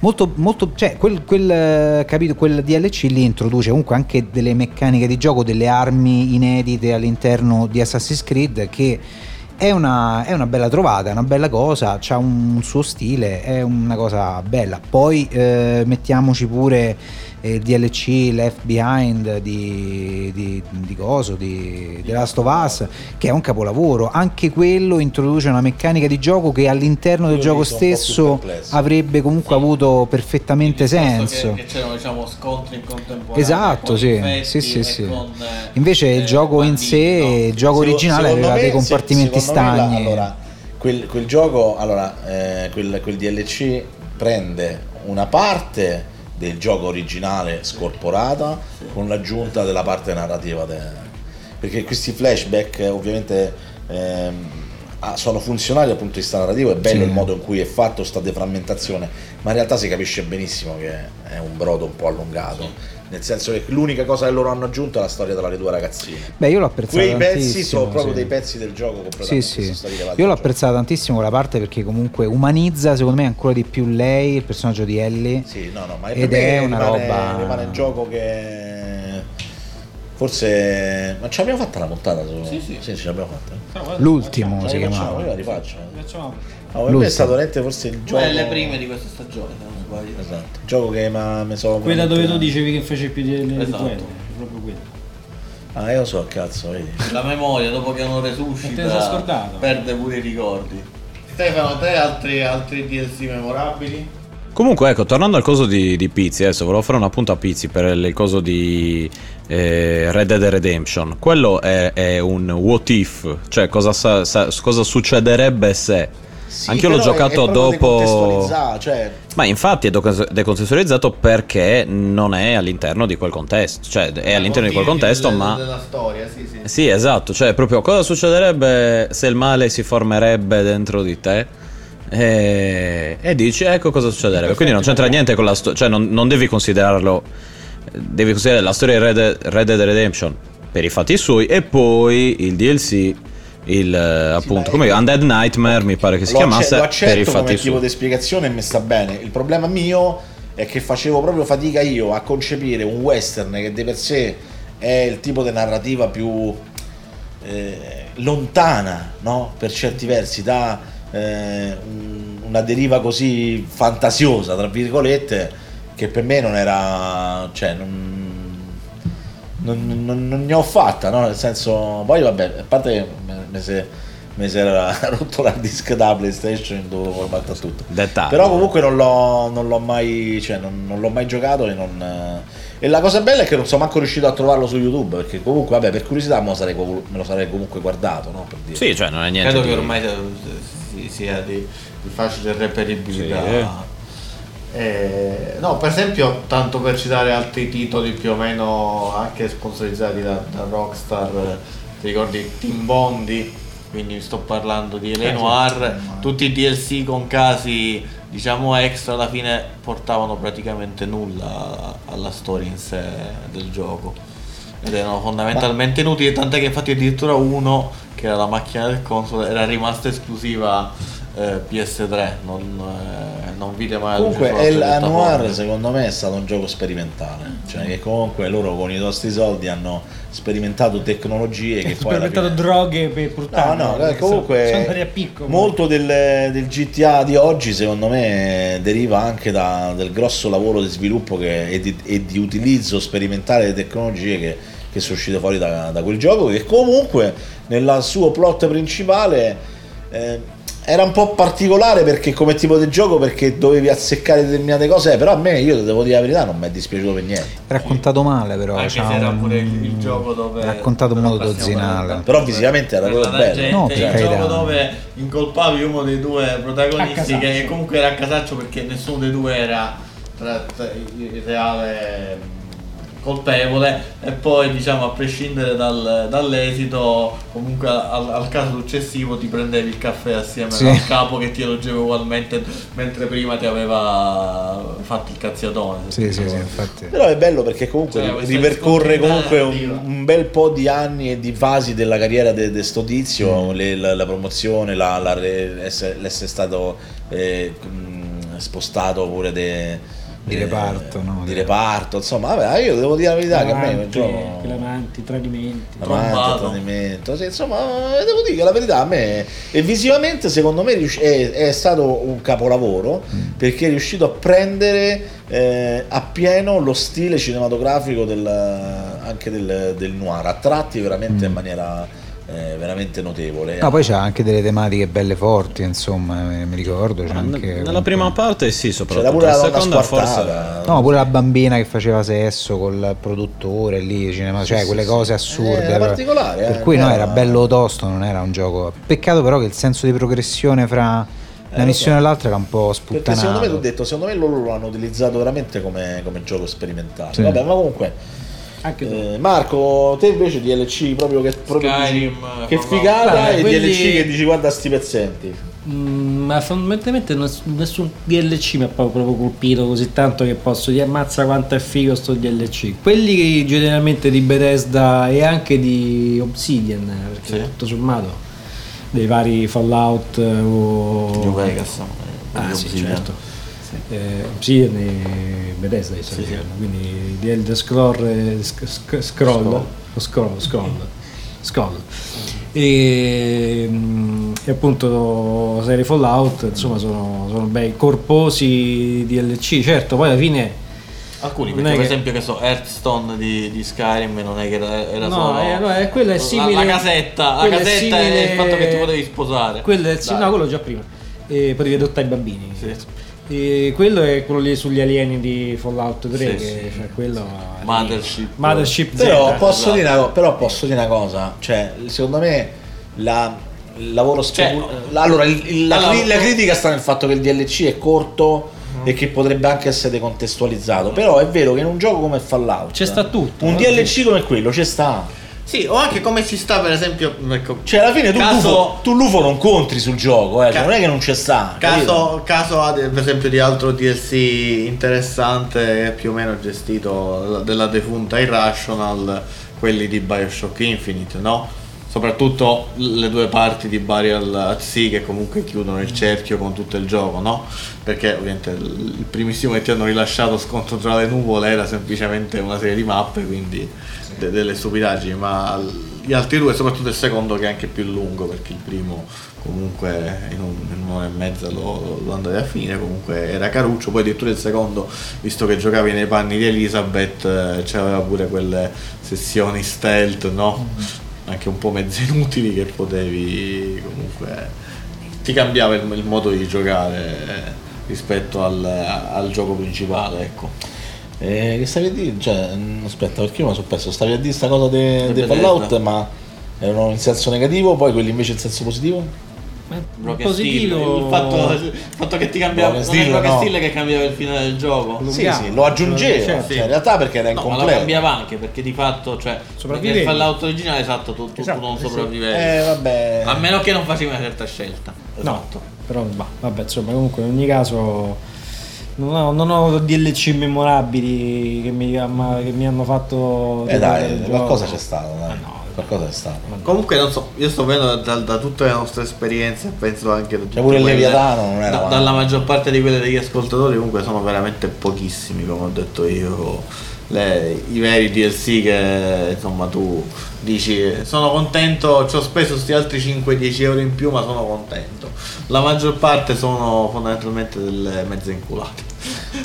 Beh, Diciamolo la maggior parte sono, sono però io, secondo me ci sono stati dei DLC, vabbè l'ho detto Sì, prima. abbiamo detto, sono stati ma sono veramente pochi. guarda. Allora io, io il penultimo punto lo salterei perché in realtà l'abbiamo già espresso e andrei direttamente a quello che in effetti è il, e partendo poi ovviamente da Stefano. Che ha timore, generato- la paura, Che ha generato un, altro, un altro precedente pericoloso. Perché allora noi, per esempio, io faccio un altro esempio che è semplice. però sono, che sono esempio nostre po- speculazioni eh? assolutamente nostre speculazioni Beh, in realtà, in realtà secondo me è molto simile a quello che hanno fatto Telltale con 400 giorni, eh, per certi versi, però eh, poi dopo vi spiego anche il perché, però lasciamo perdere, adesso non, non ci addentriamo in eh, voli pindarici.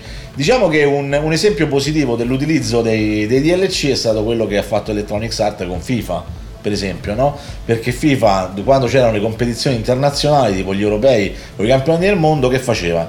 Ti tirava fuori l'edizione speciale e tu te andavi a ricomprare il gioco, te lo vendeva direttamente in DVD. Ultimamente, per esempio, No, ti ricordi FIFA 98 e poi c'era FIFA 98 Road to World Cup Road to World Cup, 98. esatto. Ma questo lo ha fatto sempre e ha continuato a farlo e lo fa ancora tuttora. Però nelle ultime due edizioni, se non sbaglio, eh, invece di venderti il gioco completo, eh, ti vende la versione World Cup o Euro, Euro Cup in, eh, in sottoformato dei DLC. E questa è una cosa che in qualche maniera va eh, a merita comunque un applauso È un perché primo passetto avanti, ma l'ideale sarebbe teoricamente che. Anche per i FIFA. Esatto, per- Eh. ogni anno per avere la rosa, le formazioni, quelle che aggiornate, dovresti solo spendere dipende il, quanto- il DLC anziché do- dover ricomprare dipende il quante gioco features quando- del gioco però cambiano, Sì, eh, cioè eh, nel senso ma, che- abbiamo visto che ne- negli ultimi anni Eh, le- dal punto di vista tecnologico è cambiato ben poco.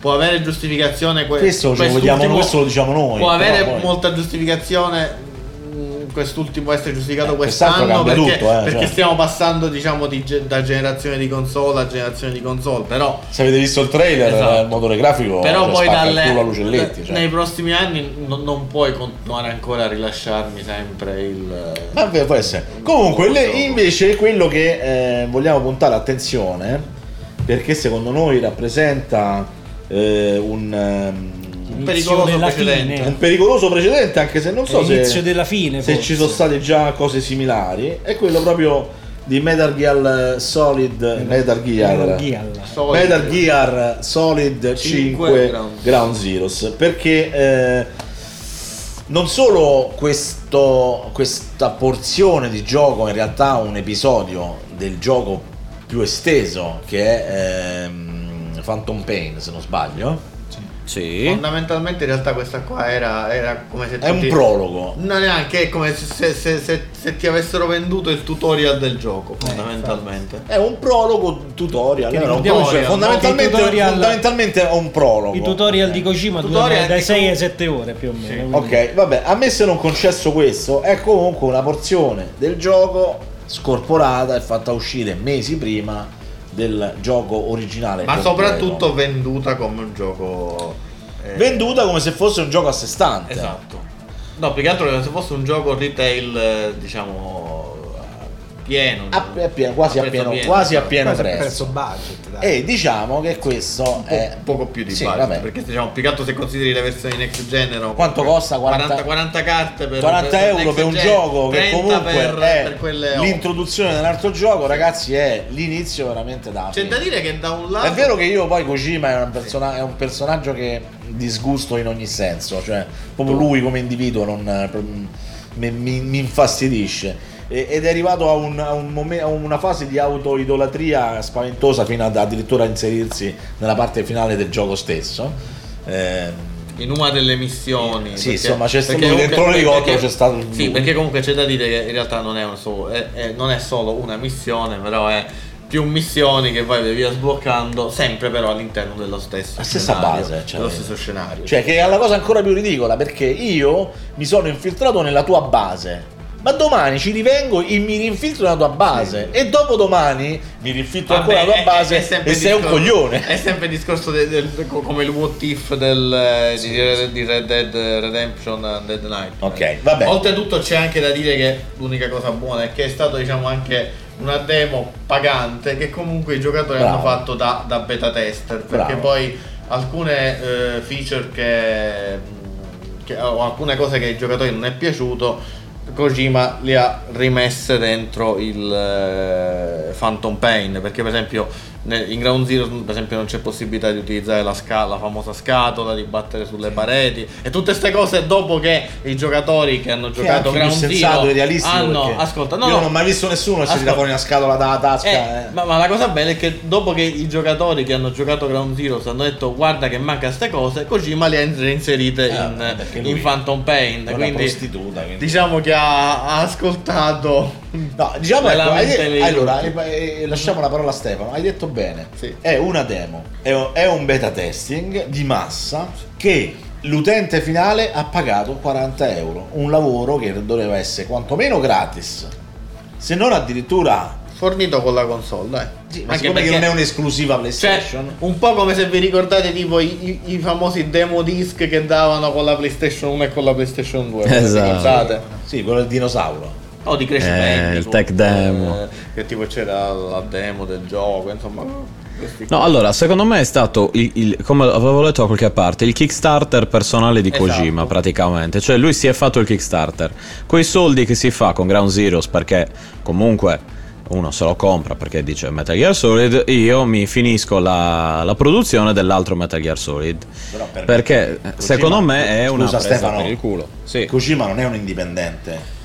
Konami Ma- non è infa- indipendente. ma- ma esatto, cioè, ma- voglio ma dire, questa è io- gente che, che finanzia un progetto investendo X milioni di dollari su un progetto, te lo butta sul mercato e tu ovvi- e te fanno pagare una cosa che in realtà Sì, anche essere perché, gratis. sì, perché Ma infatti, Metal eh, e in generale cioè- il- il- Cioè, è vero quello che i dice giochi Stefano, di- eh, i però- giochi di No, no, no, no, ma sono- io non dico che... sono tra che... le IP di punta di, di Konami. Sì, esatto, ma infatti io non dico che lui, lui do- dovrebbe fare così o che è un modus operandi corretto. ne ha bisogno, insomma. Eh, E soprattutto, uno, non ne ha bisogno, due, il gioco gli vende comunque, Eh, però- è, è un'operazione...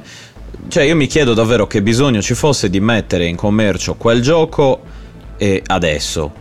Preferisco pagare il gioco intero a prezzo pieno, che però mi fa tutta l'esperienza completa, piuttosto che... Solo due motivi che sono comunque adducibili solo diciamo, da- dal lato del publisher. Sì. Prima Io cosa mi- è sì. ovviamente Non lo so come abbiamo solo detto autofinanziarsi. Seconda cosa continuare a, a mantenere alto l'hype eh, verso Phantom Eh, Secondo me loro avevano la scimmia di mostrare questo motore grafico. Ma Cioè, può essere sì che sia scimmia. un... Motore grafico che un poi diciamo un con assaggino. tutto, cioè a diciamo. oggi Phantom Pain almeno su PS4 è tra le se scusa Ground Zero a oggi su PS4 è tra i, i giochi chiamiamo chiamiamoli giochi più Sì, esatto. eh, spaccamascelle Sin- finché non Spacca, esce spacca. The Order Quello, quello senza dubbio. Sì che nasce The Order, sì, ma esatto, io non sono assolutamente d'accordo con quello che è stato fatto, indipendentemente da quali sono i motivi. E io mi sono ritrovato appunto, come ho detto mille volte, a giocare a questo gioco molto contento e mi sono ritrovato con l'amaro in bocca perché do- dopo due ore avevo già finito Vabbè, la si missione principale. così, eh.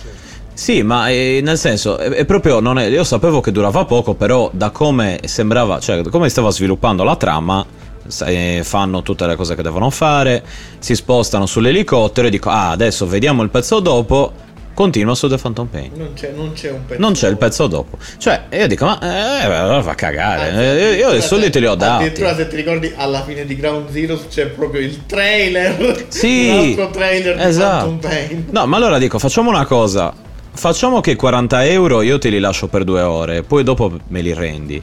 Esatto. Facciamo così. Cioè, eh, No, ripeto, nel senso che tu poi il gioco completo a chi, a Tu chi dimostra intero, eh? Aspetta, no, a chi dimostra di averci, com- di averci Ground Zeroes me lo devi far pagare 40 euro. No, Eh, neanche 40 esatto. euro. No, esatto. Allora, se fai così, se mi dici adesso ti do Ground Zeroes, ma eh, online cazzo, puoi, eh. puoi scaricare, puoi scaricare, Eh, puoi eh, scaricare The Phantom perché se ti Pain. ricordi nelle confezioni di Ground Zero È vero, c'è, è vero, è vero. c'è un codice da riscattare quando uscirà Phantom Pain che ti promettono qu- quattro cazzate. Sì, ma esatto, a me non me ne frega niente di avere la benda viola di Snake. Sem- cioè, no, perché interessa. sempre per ritornare in tema DLC Di DLC, ecco. inutili, esatto. Esatto, a me non me ne frega niente, a me interessa, se avessero fatto così, esce Ground Zeroes, eh, me lo fanno pagare 40 euro, va benissimo, ok, ci sto. Però mi dici, quando esce The Phantom Pain, noi te lo- ti facciamo scaricare, come se fosse un DLC appunto, anche la- l'altra metà.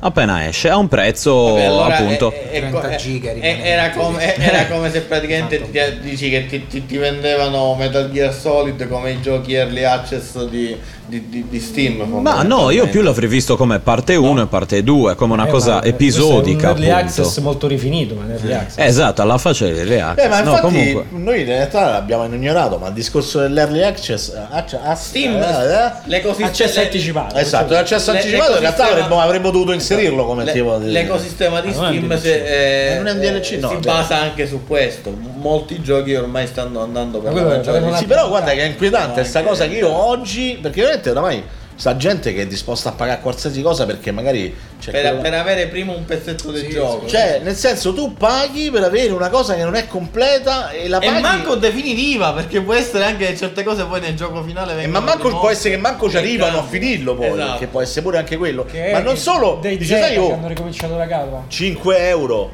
7 euro. Ma però 35 euro, 40 euro, ma raga, ma stiamo, è regalato. testa, C'è la gente che se le compra ste cose. Perché c'è il DayZ, capito? Che ah, cazzo, che fai? Non c'è giochi. È il gioco indie sui zombie più figo del mondo. Adesso Bisogna assolutamente giocare tutti i youtuber mongoloidi che vanno lì a fare i, loro video. fare i gridolini. Cioè, ragazzi, ma stanno a 40 euro per comprare una cosa che non è completa e che non sai manco.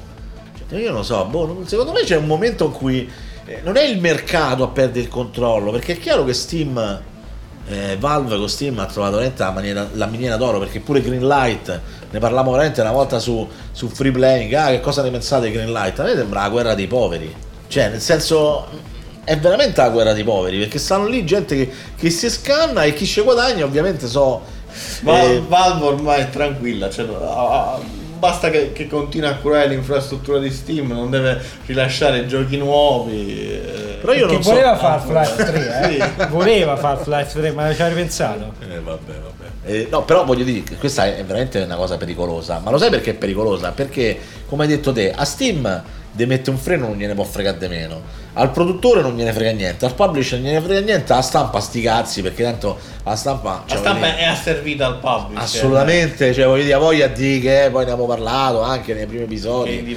E sarebbe da bello magari tornarne pure a parlarci, magari a chiappare faremo, lo faremo. qualcuno magari che conosciamo, insomma, che abbia il coraggio di venire, poi dopo risponde come, come ritiene, perché non è che deve dire che abbiamo ragione noi, però insomma, e, e sta cosa veramente io de- devo comprare un videogioco che è una demo e lo devo pagare 40 euro, oppure un gioco che non solo eh, non è neanche finito o è ancora in sviluppo e lo devo pagare 35 euro, per me è una cosa che... Per c'è beta c'è qualcosa che non fa- esatto, c'è qualcosa che non funziona perché si è ribaltato il mondo e, e- e ci, ci hanno convinto che, che è così che funziona.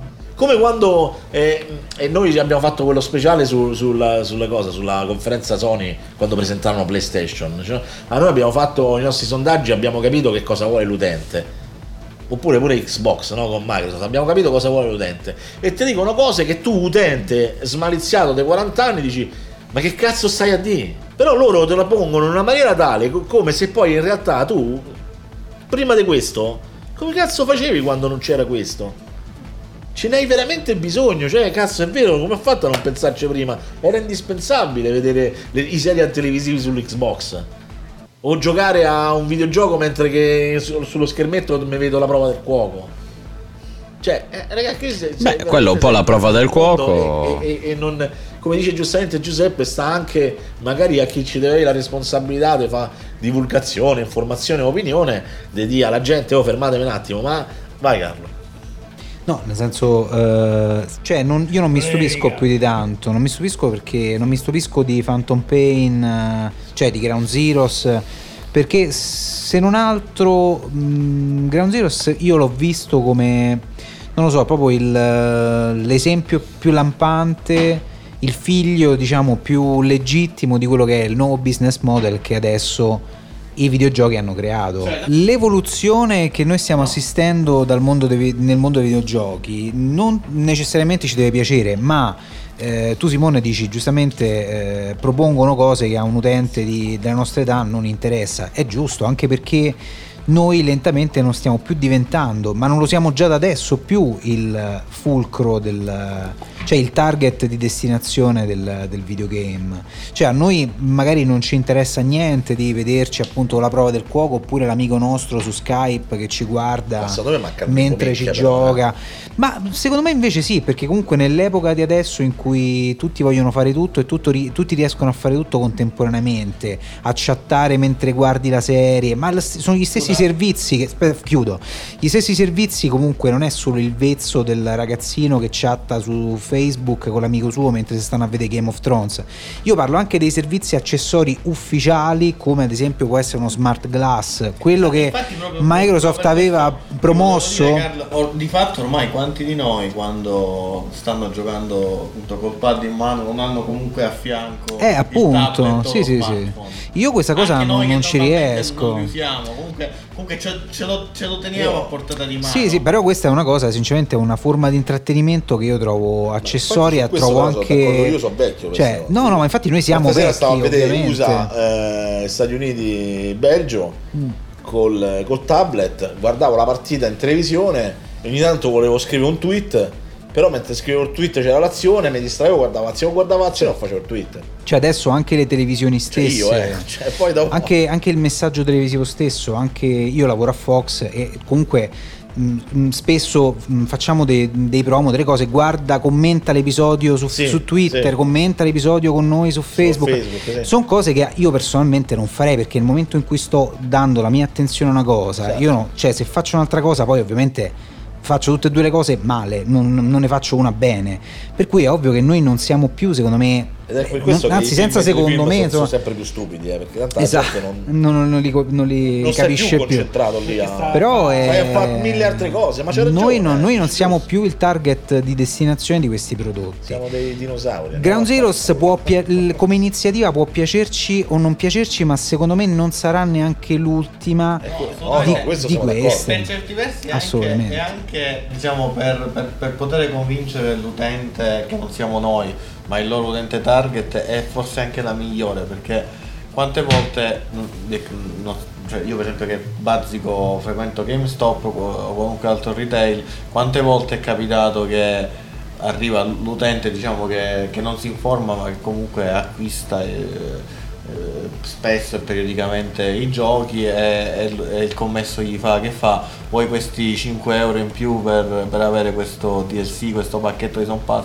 A volte se ne frega proprio eh, il, eh, anche diciamo, l'utente target de- di questi publisher quindi fondamentalmente in questa maniera dandoti un, un trancio di gioco fisico che comunque è quello e, e- e non puoi averlo in altre maniere loro riescono comunque a spillarti i soldi Marco?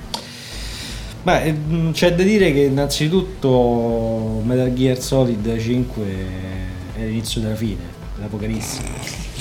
Quindi la prossima Eh, quindi tu volta ti senti a tuo agio. mi sento a mio agio, aspettatevi la fine del mondo, perché scegliete Considera- la, allora, considerate scegliete che- la vostra forma di scegliete la di forma, scegliete pericolo. insomma. Vabbè, quindi passiamo direttamente a Perché a praticamente Stefano. adesso siamo in una situazione che ti vendono le demo.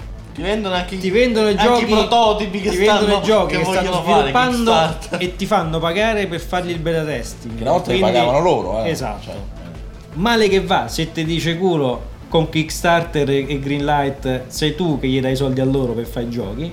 Quindi c'è poi questo, eh, ed era anche que- questa la forma più corretta. Senza Ma già, no, sen- ma già senza- Kickstarter c'ha senso. È la forma cioè, corretta. senso fino a un certo punto perché comunque non è detto che cioè Kickstarter non è il pre-order del gioco No, perché no, assolutamente. non, non- non è detto che poi alla fine Io però, il progetto ma esatto. noi perché focalizziamo Kickstarter sul videogioco, ma in realtà Kickstarter ci sono. Sì, altre progetti. In realtà, se io c'è un progetto al quale eh, sono interessato o eh, è una cosa che vorrei vedere sviluppata o addirittura stanno parlando di un videogioco che ne so come è stato Seven Guest 3 che c'è stato tanti fan che magari hanno partecipato grazie a Dio non è passato e io ah, contribuisco all'interno del- de- di quella che è la produzione, do il mio, contributo, se raggiungi quel budget realizzi Allora- quel, prodo- quel dai, progetto. uno di quelli Poi che è è vero che c'è sta gente come Team Shaft, Sha- Team Shaft perché Shaft. ov- ovviamente guadagna, cioè incassa soldi talmente tanti che non sa più che faccio e dicevo cazzo allora mo il, il gioco lo allargo e diventano due episodi e poi Esatto. dopo si perde per strada perché poi succede anche questo. Però comunque il fatto che io ti presento il mio progetto, ti piace, contribuisci è una cosa. Una cosa è tu, io ti vendo, ti sto già vendendo una cosa che non è perché non è né completa, è piena di bug, è piena di difetti e tu anzi se mi dai il tuo feedback per dirmi dove posso migliorare o dove c'è il bug o dove il personaggio si è compenetrato nella porta, mi fai pure un favore. E per me questa cosa è fuori di testa. Poi sarò io che veramente sono sono- i figli del, del day one. I figli del day one. Siamo andati Questo è- oltre il day one. Questo è il pre-day one, il Que- pre meno, meno 300, capito? Prima ancora. È per vero, far è vero, vedere io lo sto giocando prima di Cioè, tutti. stiamo andando così veloci verso sta cosa. Eh Stefano, vai te, dai. Ti senti vecchio tu Stefano come noi? No, mi sento incazzato. È diverso. Bravo, bravo, bravo, facciamogli un applauso. Bravo, Ecco. Bella risposta. Perché la gente incazzata ultimamente funziona. Ce, ce l'hai con la casta allora. No, no, non ce l'ho però. Ce l'ho con chiunque abbia deciso di fare quella manovra lì con Ground Zero. Chiunque esso sia, Kojima, Konami, Quindi- Sony. quindi non mi il interessa chi è. gioco che uscirà in questa forma, cioè demo, tutorial a pagamento, non lo Il comprerà. problema è che se non glielo dicono prima lui lo compra. No, ma la domanda che Sì, mi faccio esatto. io e qui concludiamo perché penso insomma in questa puntata poi ognuno esprime la sua considerazione finale. sì. Ma se io non ho comprato Ground Zeroes, te lo giochi uguale il gioco? C'è nel gioco? No. No, quella parte non c'è, al limite ci sarà qualche... Cioè, ancora peggio. Ma ti faranno uscire la, ga- la- la- la Game of the Year. Faccio una domanda, voglio fare una domanda Sì. proprio a Stefano. Stefano, ma Dimmi. tu lo sapevi quanto durava il gioco prima di comprarlo? Io lo sapevo perché ho letto. Allora, io avevo letto che era possibile finirlo in un paio di ore, però ho detto, vabbè, in un paio di ore io me lo gioco con calma e ho detto, beh, anche, anche Super Mario Bros 3 lo puoi finire in 10 minuti, questo non vuol dire che duri 10 minuti, diciamo. Aspetta, che vuol dire? Speedrun, pure tutto Doom lo vuoi finire in 10 minuti. Appunto, appunto, appunto. Quindi ho detto, vabbè, due ore sarà quello che essere giocato a scoppio, proprio andando diretto, ecco, proprio agli obiettivi finali, sapendo, diciamo, già cosa, dov- cosa doveva fare e così via. Quindi ho detto, vabbè, non durerà due ore, ne durerà 4, 6, una cosa così. 4-6 ore, accettabile. Per un gioco così, sapevo che appunto che era monco, eh, ma mi aspettavo che gli mancassero tre dita, non 5. Vabbè, Ecco, mettiamola Ora così. stiamo tornando però sempre nel discorso che è anche, non è che voglio sempre puntare il dito verso anche un problema di comunicazione del, eh, di coloro che insomma dovrebbero fare da, da ponte tra eh, i, i clienti, no? E- Ah no, io sono No, stavo no, no, no, lì- lì, aspetta. così, eh. No, io nel Lo mio sapevi, caso... Però comunque se ti ricordi quando si è detto che alla fine che, che- che era possibile finirlo in 10 minuti, un paio di giorni prima della vendita. Poco prima si sapeva solamente che era corto, ma non, ma non che era così corto. Quello là è saltato fuori un Ma paio io- di giorni prima del- de- dell'uscita. Quando lo presentarono uscirono i, i trailer su, pure su multiplayer.it c'era scritto che era il prologo del gioco. Sì, sì, cioè, che, che era il prologo, Non ma è il non prologo del gioco, non ma- è- ma- non è un gioco di sei ore. Ma non ave- eh, no, dipende, c'è prologo e prologo, anche Eh, perché capito. per come siamo abituati con i giochi per esempio di Kojima, il prologo sappiamo che dura tanto. Cioè il prologo, il prologo di Metal Gear Solid 2, tutta la parte con Snake eh, nella piattaforma sono 2-3 ore di gioco, no? Sì. Eh, Sì, ma il punto è che io volontariamente ho detto non voglio rovinarmi le sorprese, le eventuali sorprese che mi può dare il gioco, cerco di non informarmi troppo sul gioco. Poi ovviamente qualche notizia la leggevo evitando di entrare nei dettagli. Mi sono letto la notizia che riguardava la durata e l'ho interpretata in quella maniera perché non era ben specificato. Quindi io non è che ho fatto, cioè non è neanche forse loro che si sono spiegati male è che non ho la libertà, come dire, di eh, non, cioè, volontariamente eh, di, di non informarmi esageratamente sul gioco prima dell'acquisto, ma io lo facevo per non rovinarmi il gioco in sé, la trama e così via. Però è finita che non informarmi abbastanza, sono rimasto tra virgolette fregato perché non ero consapevole del fatto che effettivamente quelle due ore di gioco non erano fatte da, eh, da una speedrun o da uno che il gioco lo conosceva già, erano fatte da uno che sapeva giocare bene a Metal Gear Solid e l'ha finito. Anch'io l'ho finito, non ci ho messo due ore, forse ci ho messo tre, ma io mi sono anche fermato a cazzeggiare, a, a frugare in giro, insomma, l'ho- l'ho- ho, ho perso anche un po' di tempo, ecco, anche se andavo relativamente spedito. Però tu considera che io la sera, cioè io l'ho, l'ho preso, ci ho giocato, poi ho registrato un podcast e la sera stessa l'ho finito. E ho fatto, ma che cazzo, cioè, ho già finito. E, è quello che mi ha... Giù cioè, non- è giù, è giù bestemmie, che tuttora infatti mi, mi messo, mi hai riaperto la ferita, diciamo. Quindi insomma, la, la- la- la- la cosa è questa, uno no- allora non ha più la possibilità di eh, lasciarsi qualcosa all'oscuro, se uno non vuole rovinarsi le sorprese e, e rischia, si becca le fregature, cioè rischia di beccarsi le fregature. E no- così non è giusto secondo me. Deve essere un po' più equilibrato. Non lo- cazzo, mettete una scritta, guardate che il gioco dura tre ore, dura due ore, dura poco. Poi è intuibile dal fatto che costi di meno rispetto agli altri, invece che Ma se... non effettivamente così poco di meno. hai sollevato una cosa interessante. Eh, cioè- se, se- se noti sempre sul retro delle confezioni dei Ah. videogiochi, c'è sempre, lo sai, quel- tutta quella serie di di Sì, feature di informazioni, peghi, supporta i supporta, 50 Hz, esatto. supporta questo tipo di controller Supporta le bestemmie. eh, a parte gli scherzi ma, ma no- ma non c'è scritto al pari che so del come invece risulta nelle videocassette, nei DVD eccetera la durata effettivamente sarebbe un'informazione che andrebbe inserita Però- una durata media Eh sì, la durata è... Eh, Una durata media è relativa, però. per eh, Sì, una durata sfumata. minima, diciamo Esatto, una durata una durata minima, minima. che ne so, facendo 6-7 ore di gioco. eh, Invece in Ground avrebbero dovuto scrivere durata minima 10 minuti, no? Sì, no, ecco, io dico, appunto, dato che comunque si sa più o meno, soprattutto per chi l'ha sviluppato, sa più o meno quanto dura il gioco. Se se se ne rendono conto gli utenti, figurati chi l'ha sviluppato. Vabbè, ma loro lo sapevano, sì, eh. Che... Esatto, io dico, ma sarebbe una cosa interessante in generale, eh, non dico solo per i giochi così corti, ma in generale per i giochi che dici, ti guardi il gioco e dici, guarda, io magari voglio un gioco leggero eh, perché ho 5 minuti al giorno per giocarci, quindi se mi prendo un RPG da 60 ore non va bene. Però io voglio magari, ti tirano fuori un RPG che è da 15 ore per dire adesso, che in 15 ore lo puoi finire senza non al 100% ma facciamo al 70% 60% e allora dici vabbè mi prendo quello invece che quell'altro. Può essere un'indicazione anche per l'utenza al di là del gioco in sé. Qualunque genere tranne ovviamente metti lì il problema si pone nel caso di giochi non lo so automobilistici o calcistici perché non è che FIFA ha una durata O per con, o dire con componenti multiplayer. eh, o con componente multiplayer. Dici la componente single player è. Cioè, in questo caso è possibile fare una, una somma delle ore. E dici, perché se io mi prendo il gioco e dietro c'è scritto guarda che lo paghi 40 euro e dura 3 ore, te lo, te lo lancio in testa. Eh, o 2 ore, te lo lancio in testa. E dico, vabbè, aspetto che esca The Phantom Pain oppure aspetto la Game of the Year Edition che sicuramente conterrà tutte e due le versioni. E a quel modo lì faccio un altro tipo di acquisto. Così uno rischia di rimanere, tra virgolette, fregato, diciamo, in un certo senso. Ma anche senza tra virgolette. eh. E anche No, senza perché- in un certo senso. No, ma io, io magari, ecco, se fosse costato 20 euro di meno l'avrei comprato tran- molto, cioè no- eh, grazie. non avrei rosicato, ecco, mettiamola 20 così. 20 dici, euro, già 20 euro è un prezzo... eh no, esatto, cioè mi Il dici... gioco di due ore ancora, cioè voglio dire, un episodio di The è- è un Walking Dead dura due ore costa 6 Eh, euro. vabbè, è cioè, un voglio dire. prezzo da gioco di digital download.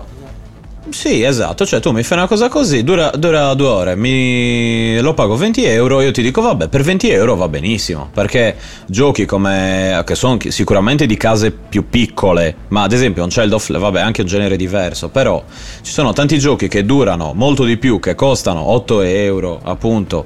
Ti ricordo Eh, che Dead Rising, eh, il prologo di Dead Rising 2, ti ricordi quella missione con, con Chuck nella cittadina per Xbox 360, 360. Costava 5 euro ed era comunque della durata pure di un'oretta, un'oretta e mezza. Sì, ma appunto, ma ci sta, cioè mi, mi- mi sta benissimo, ma 5 euro anche è troppo poco forse magari, perché dico comunque io mi rendo anche conto che sono giochi che è AAA che hanno dei costi di produzione elevatissimi, quindi devi anche recuperare le cose in qualche maniera.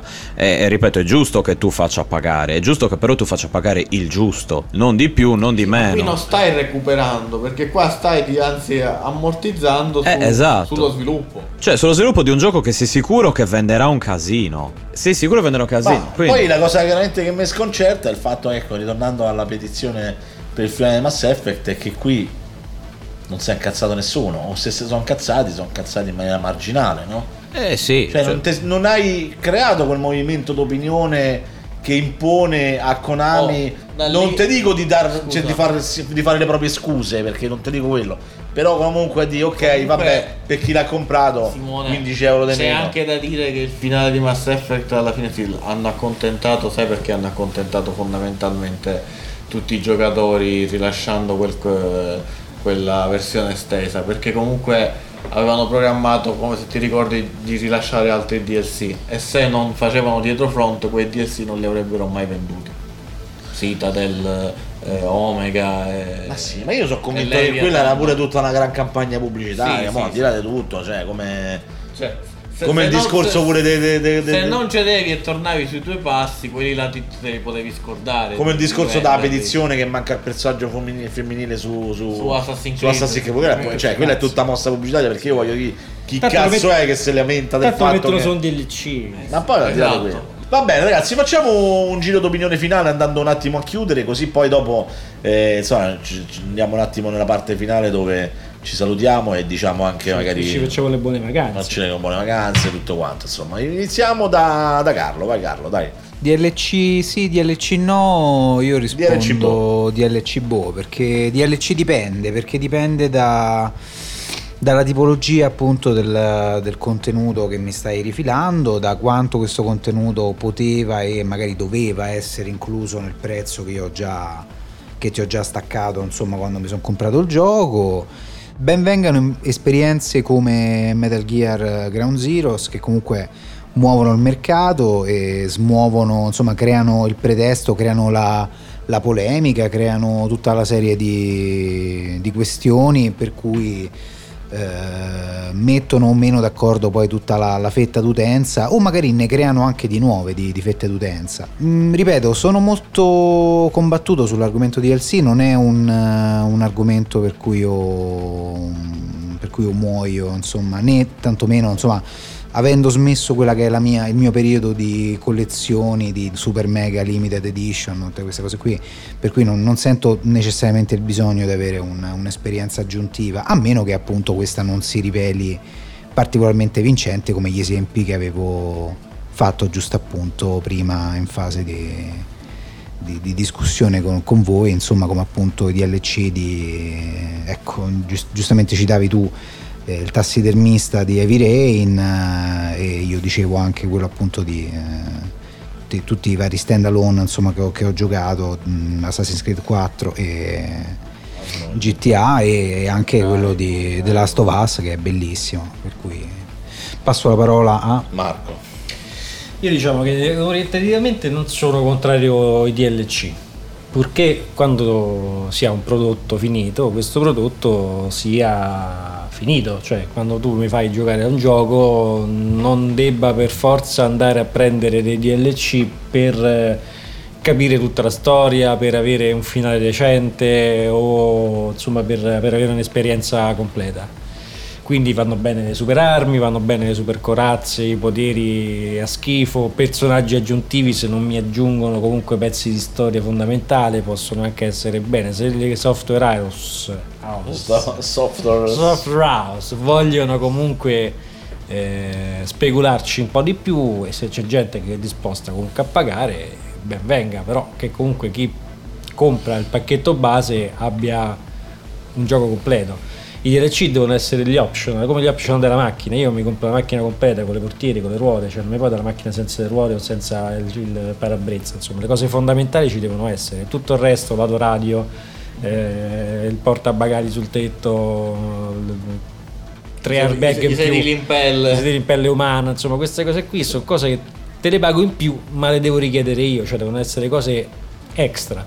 Quindi spero che nel futuro ci sia sempre più questo utilizzo eh, oculato dei DLC. Poi che se un gioco ne ha 10.000 eh, o, o 5, ripeto, purché non siano fondamentali nel gioco stesso. Quindi viva gli extra. Viva l'Italia. Viva l'Italia. Giuseppe? No, io li vedo come un male purtroppo necessario affinché possano tuttora uscire nuove IP AAA fondamentalmente però personalmente la loro esistenza comunque a, me non eh, no, poco importa perché per me diciamo non, eh, il gioco è, rimane sempre quello che io finché posso vado a comprare fisico o all'uscita scarico dallo store digitale e quindi quello che mi dai col pacchetto base quello è il gioco e di conseguenza quello è, la mia percezione verso il gioco stesso, no? verso la mia esperienza. Quindi, se alla fine si rivela monca perché mi hai tolto parti, allora per me sarà sempre ricordato come un gioco scarso, fondamentalmente. Stefano? Io penso che possono continuare a fare quello che vogliono, in primis, io tanto continuerò a comprare o a non comprare i DLC e appunto come Marco mi auguro che ci sia eh, sempre più una prevalenza di DLC utili e che aumentino la- l'immersione, la- espandano meglio il gioco, piuttosto che appunto l'arma dorata o il, il pistolozzo antipigro e così via. eh, che non lo so, mi sembrano un po' inutili, però ci stanno anche quelli se proprio uno ci tiene. In linea di massima fate ciò che volete e io continuerò a fare ciò che voglio. Tu hai porci comodi con i nani che ti picchiano. Esatto. Addosso. Addosso. Esatto. Bene, allora ragazzi, io direi che eh, visto e considerato che siamo anche precari dal punto di vista del, del- Lavorativo. dal punto di vista del, del pod- podcast, ehm, io direi di chiudere qua eh, quest- questa puntata proprio e, e la discussione chiaramente spero insomma che, che la conversazione in qualche maniera abbia stimolato magari i commenti e vi stimolerà com- commenti magari torneremo a parlarne poi comunque se avete suggerimenti indicazioni sapete sempre dove trovarci. Facciamo un bel giro di saluti e di auguri per questa questo periodo di, di grande vacanza eh, sì c'è no c'è mi sa che Ringraziamo magari velocemente Eh, i nostri. ci sono, sì, qualche commento. Sì. Leggi. Vai, Marco. Cara filosofia dietro ludica.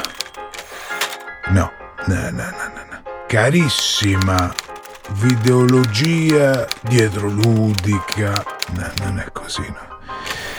Spettabile dietrologia video videoludica. Videoludica. Vabbè, va. È uguale.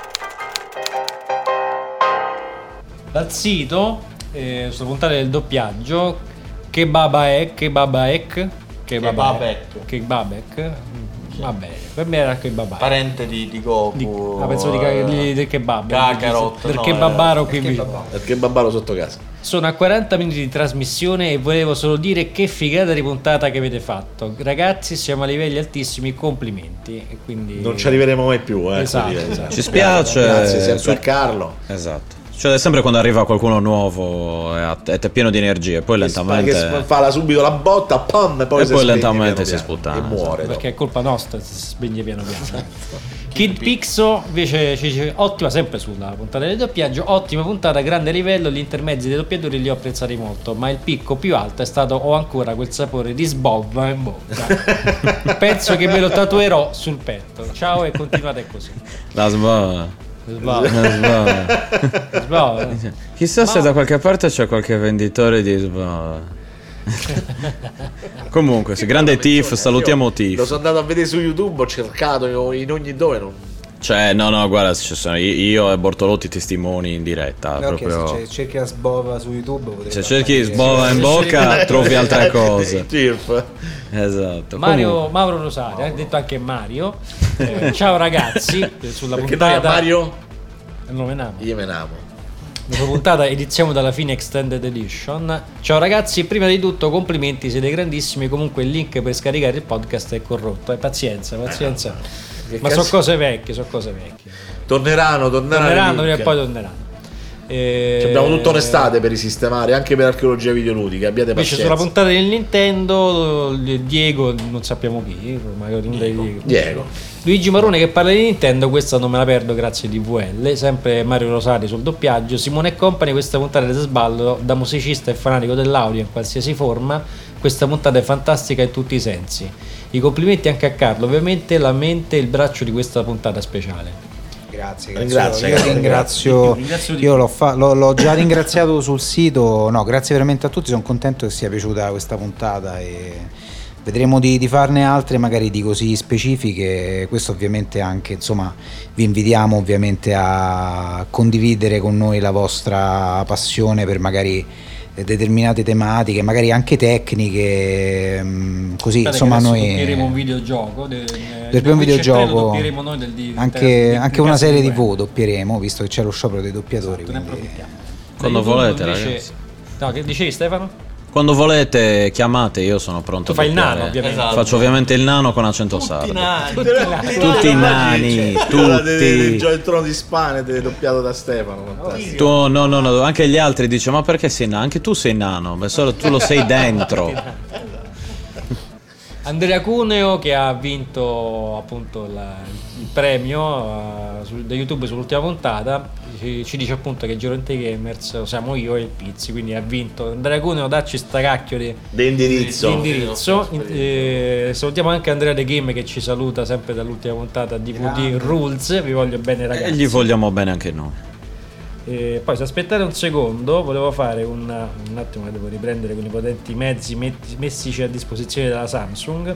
Allora, Danie- Danilo Ciancio, che è l'altro vincitore della domanda 2, eh, che ha risposto BioWare, che è il nostro sponsor off- occulto. E se ci dà anche lui l'indirizzo, magari, magari Gli mandiamo gli sempre mandiamo la zozzeria che ha vinto. Esatto. E ci sono altre cose? Mi sembra No, no, di no. penso- Basta. penso no. Allora, eh, Marco, eh sì, Marco, scusa, Carlo, vai con il tuo saluto finale, sì. Saluto tutti, io auguro buone vacanze a tutti, buona estate. Ce l'hai fatta, hai buon superato mare. la tua parte di, di- di stagione. Esatto. Mi, mi- mi- come dire, mi emoziona anche molto insomma, essere, essere qui con voi e poter augurare. di. Ah, Io vi, vi ringrazio e vi, insomma, vi rimando alla prossima stagione di Dietrologia Videoludica che sarà tutta nuova. E Carichi? belli carichi. Adesso vedremo, insomma, poi raccoglieremo anche un po' di feedback anche da parte nostra per continuare a migliorarci.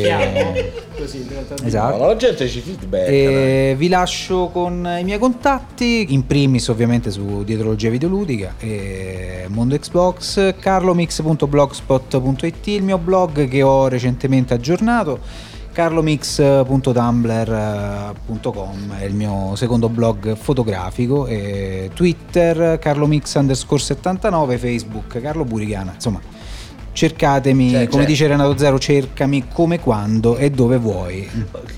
Allora, eh, intanto, vabbè, grazie Carlo perché veramente non solo è il bello di avere comunque qualcuno in più nel team eh, che poi diventa un amico. Perché Qualcuno che ne sa di più di noi anche- anche. no, poi che, che ne capisce pure qualche Qualcuno cosa, che sa il fare qualcosa. Proprio. Il che è importante, no? il fatto di comunque le- esplorare anche nuove conoscenze, diventare amici, poi trovarsi insomma eh, anche fisicamente. Ecco, l'unica cosa ci dispiace per, per Stefano, ma infatti Eh, ragazzi, purtroppo prima o poi, ragazzi, prima o poi, lo so. su- non, è, non è capace a correre sulle acque come ci aveva promesso a suo tempo, quindi insomma... eh, Prima o poi, prima o poi. prima o poi. Marco, vai con i tuoi saluti. Io saluto tutte le persone, tutti quelli che mi Tutti conoscono. quelli che mi conoscono. Eh, E votatemi, votatemi, votatemi. Fatemi- Sei originale come la morte quando Esatto, saluti. ma è sempre originale.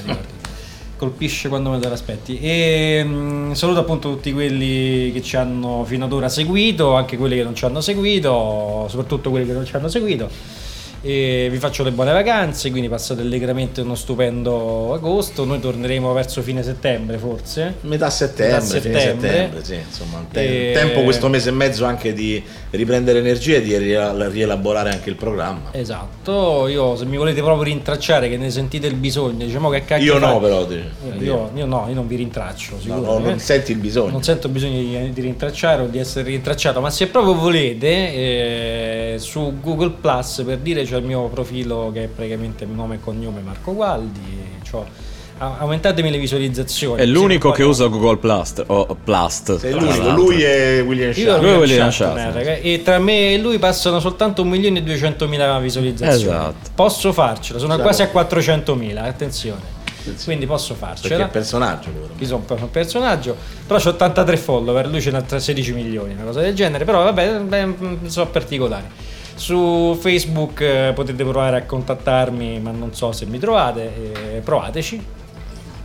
Provateci, provate Sì, a fare sì. il distruggitore. Distruggitore e poi lo trovate. Potrebbe uscire fuori un nome strano, potrei essere io. E che altro salutare? Basta. Ciao. Mm, ah, salutiamo lo sponsor, eh, quello non Sponsor. occulto, però quello vero. Lo Quello sponsor sponsor. vero. Il sponsor, Sponsor vero, ringra- vabbè, ma quello lo facciamo alla fine. Intanto passiamo a Peppa Sasu. Niente, mi, mi- mi aggiungo pure io ai ringraziamenti verso i nostri ascoltatori, sia, di- di- sia i più fedeli sia quelli de- dell'ultima ora. E niente, come contatti mi trovate su Twitter con eh, col nick Peppe Saso che insomma nasconde già la mia vera identità, il mio vero nome e cognome.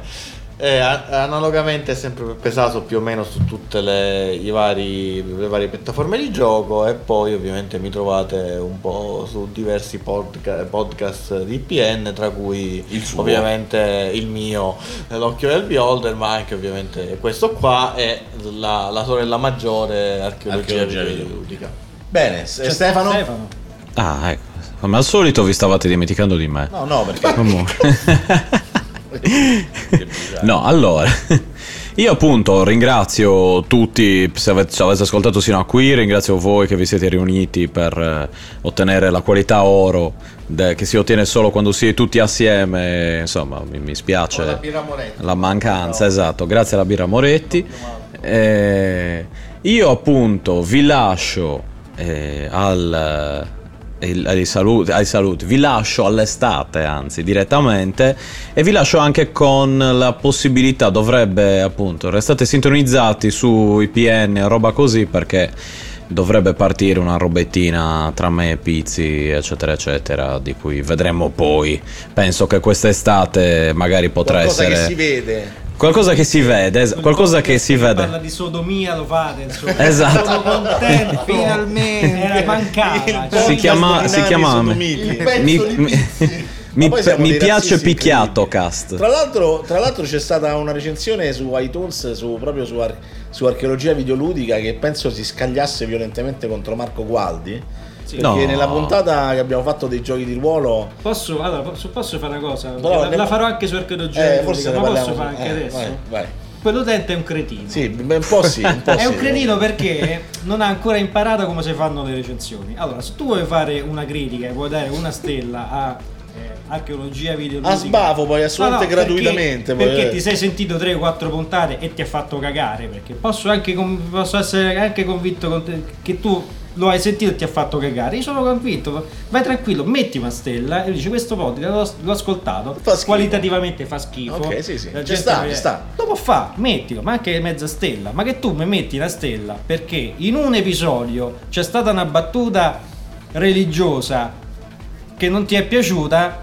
Scusami, ma sei un idiota. Sì, sì, non c'hai sì. un cazzo. Se c'hai una critica, vai sui forum, vai sul sito e, c'è- e si Sì. instaura una, eh, un dialogo, dialogo. Può anche parlare con te, cioè può anche dirlo a te direttamente. commento, eh. fai una critica, ovviamente tu sei una persona estremamente religiosa, lo abbiamo capito, non lo mettiamo in discussione. Ciò non voleva mancare di rispetto a nessuno, chiaramente le nostre battute sono sempre un po' così, se ne discute, ci si può anche scusare, no? Nel senso se uno ritiene di aver magari eh, ecceduto in qualche modo, Non ma è questo il caso, la rece- ma- è- anche io sono convinto, caso, però ma- voglio dire, comunque se ne può sempre discutere. Ma le recensioni su iTunes, e questo è giusto che la gente lo, lo capisca, eh, o quando tu vai lì e la prima cosa che ti è capitata è metti una stella e fai una recensione negativa, quella è una cosa che rimane. Siccome che i podcast sono frutto del nostro lavoro, che voi lo capiate o non lo capiate, non è solo un discorso di divertimento e di passione, ma è comunque un impegno che noi ci mettiamo e che è un impegno che tante volte ci costa tempo, fatica e soprattutto tempo che leviamo le, no- le cose magari ancora più preziose. E anche un po' di soldi ogni tanto. capire che quello che voi fate è da stronzi, perché comunque penalizza in maniera molto più rilevante di quanto voi possiate immaginare una posizione o, o una classificazione del podcast all'interno di iTunes semplicemente perché a voi non vi è stato bene una cosa. Questo, come quello che è successo ovviamente con la famosa storia multimania con De Benetti, che è la stessa identica cosa. Se ne discute delle cose, non si va lì a fare. Io non ho io che so su iTunes da sei anni ascoltare podcast, non ho mai fatto una cosa del genere. E sì, che di gente che mi sta sul cazzo, ce ne sta tanta. Quindi, voglio dire, rispettate quello che fanno l'arti perché penso che sia la cosa più importante. Ho detto sto pistolotto di fine eh, stagione, io invece anche qui ci sarebbero da dire tantissime cose e le, le tralasciamo. Io vi ringrazio come al solito a tutti.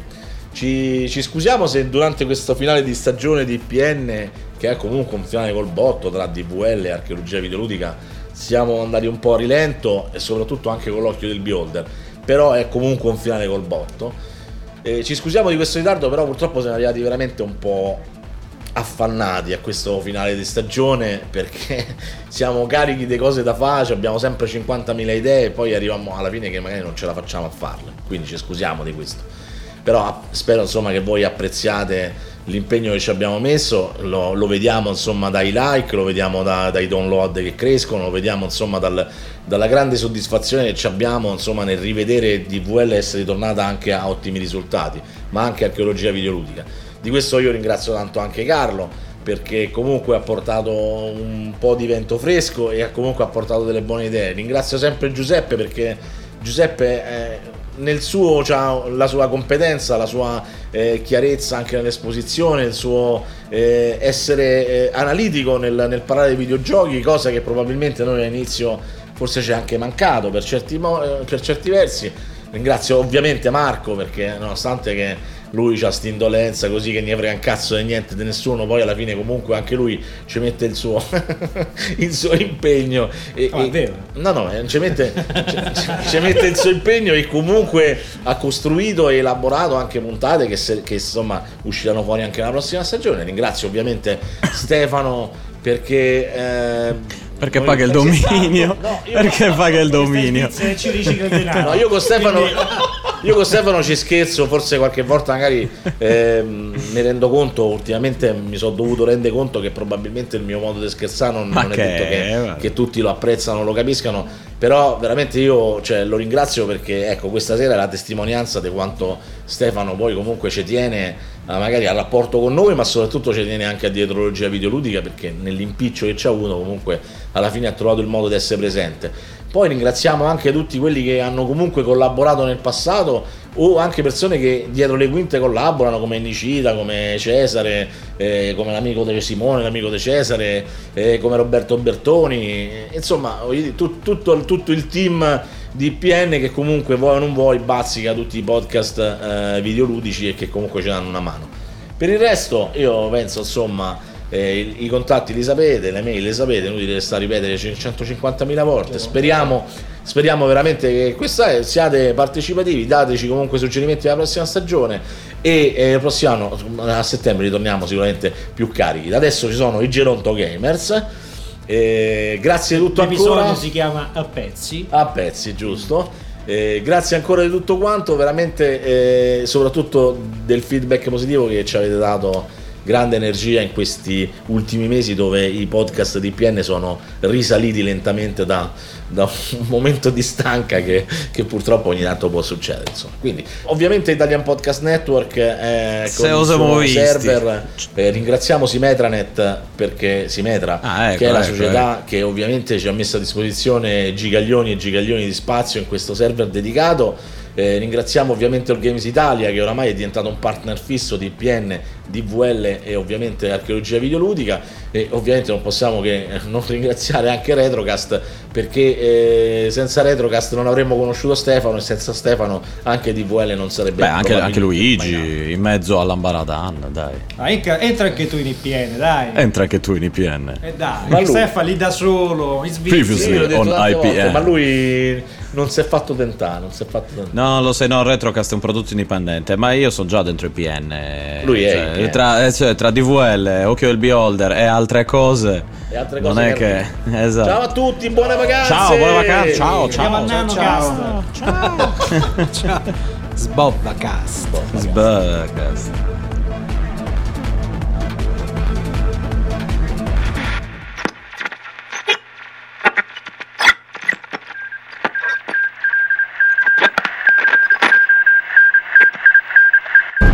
Ciao amici. Welcome Geronto Gamer.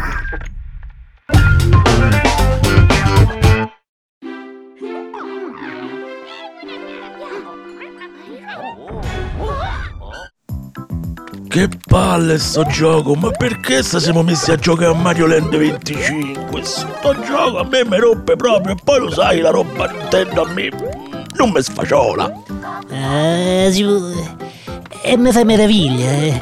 Mario è un'icona, un simbolo, un fenomeno pop che investe cultura, moda. T'ha rotto il cazzo pure a te, t'ha rotto il Eh cazzo pure. sì, si può, eh, levamo sta merda, va, prima che mi prenda la depressione. Guarda, c'ho una chicca io. Fresca, fresca, è uscita due giorni fa. Ho presa oggi che lo sai che Arda Ioanne c'hanno i problemi. Invece ardei tu. È un'altra cosa, infatti. eh. Comunque, è il nuovissimo episodio di Assassin's Creed, l'alba degli assassini. Non lo so, non lo so. A me Assassin mi ha rotto le palle già dal secondo capitolo, una cifra di anni fa. Ma no, Simo, questo è bello, è originale. Ti racconta la trama? E dai, va, fa, fammi sognare, va. Allora, dunque, questo si svolge, eh, indovina un po'? Eh, nella preistoria. Eh sì, sì, eh, preistoria. Non è affascinante? Pensa, il protagonista, che si chiama Ug, è un Homo sapiens a cui un gruppo di Neanderthal gli ammazzano i genitori quando ancora era un bambino. Bello! E poi crescendo scopre che sti Neanderthal sono templari. I templari? Una preistoria! Eh, eh sì, una preistoria. Quindi entra negli assassini e con l'aiuto della sua clava celata eh, se ne va in giro a cercare giustizia. Beh, potrebbe essere interessante, ma visto che l'hai preso Ardei tu, non sarebbe mica la prima volta che capita che te fanno scaricare DLC a manetta, che ne so, armi, pezzi di storia, finali alternativi. A me te giocare a un gioco monco non me va. Ma no, guarda, mi sono informato, tranquillo. Poi oggi, eh, lo sai che software house non sono ingorde come di una volta, no? E ti ricordi di cose? Il finale di, Fallout 3, no? E, e quello di Prince of Persia, i capitoli italiani di Assassin's Creed 2, che schifo. Eh, ma oggi è diverso, eh. Ai giocatori viene assicurata un'esperienza completa. E dai, va, sono proprio curioso, avvielo.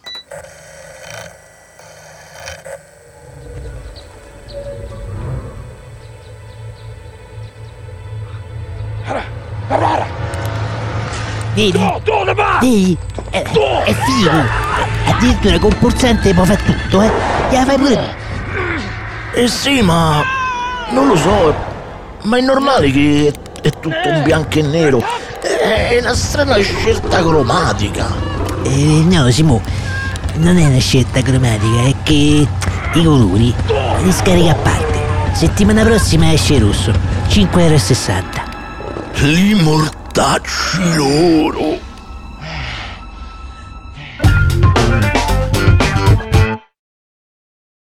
I have PenFed, that's a fact. I have PenFed, that's a fact. My credit card purchases get me cash back. My credit card purchases give me cash back. No one else gets these rewards. Sergeant, that is just plain untrue. What in tarnation? Sir, PenFed's Paracash Rewards card isn't just for military members. Anyone can get cash back on all purchases. Ah, Figgins, you've ruined my favorite song. PenFed Credit Union. Visit penfed.org slash powercash. To receive any advertised product, you must become a member of PenFed, insured by NCUA.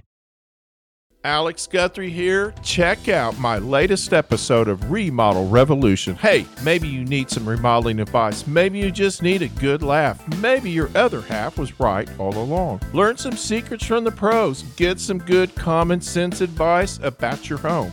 You might find we've made some of the same mistakes. Listen, there's nothing a little bit of humor won't fix. And don't forget to subscribe so you never miss another episode of Remodel Revolution.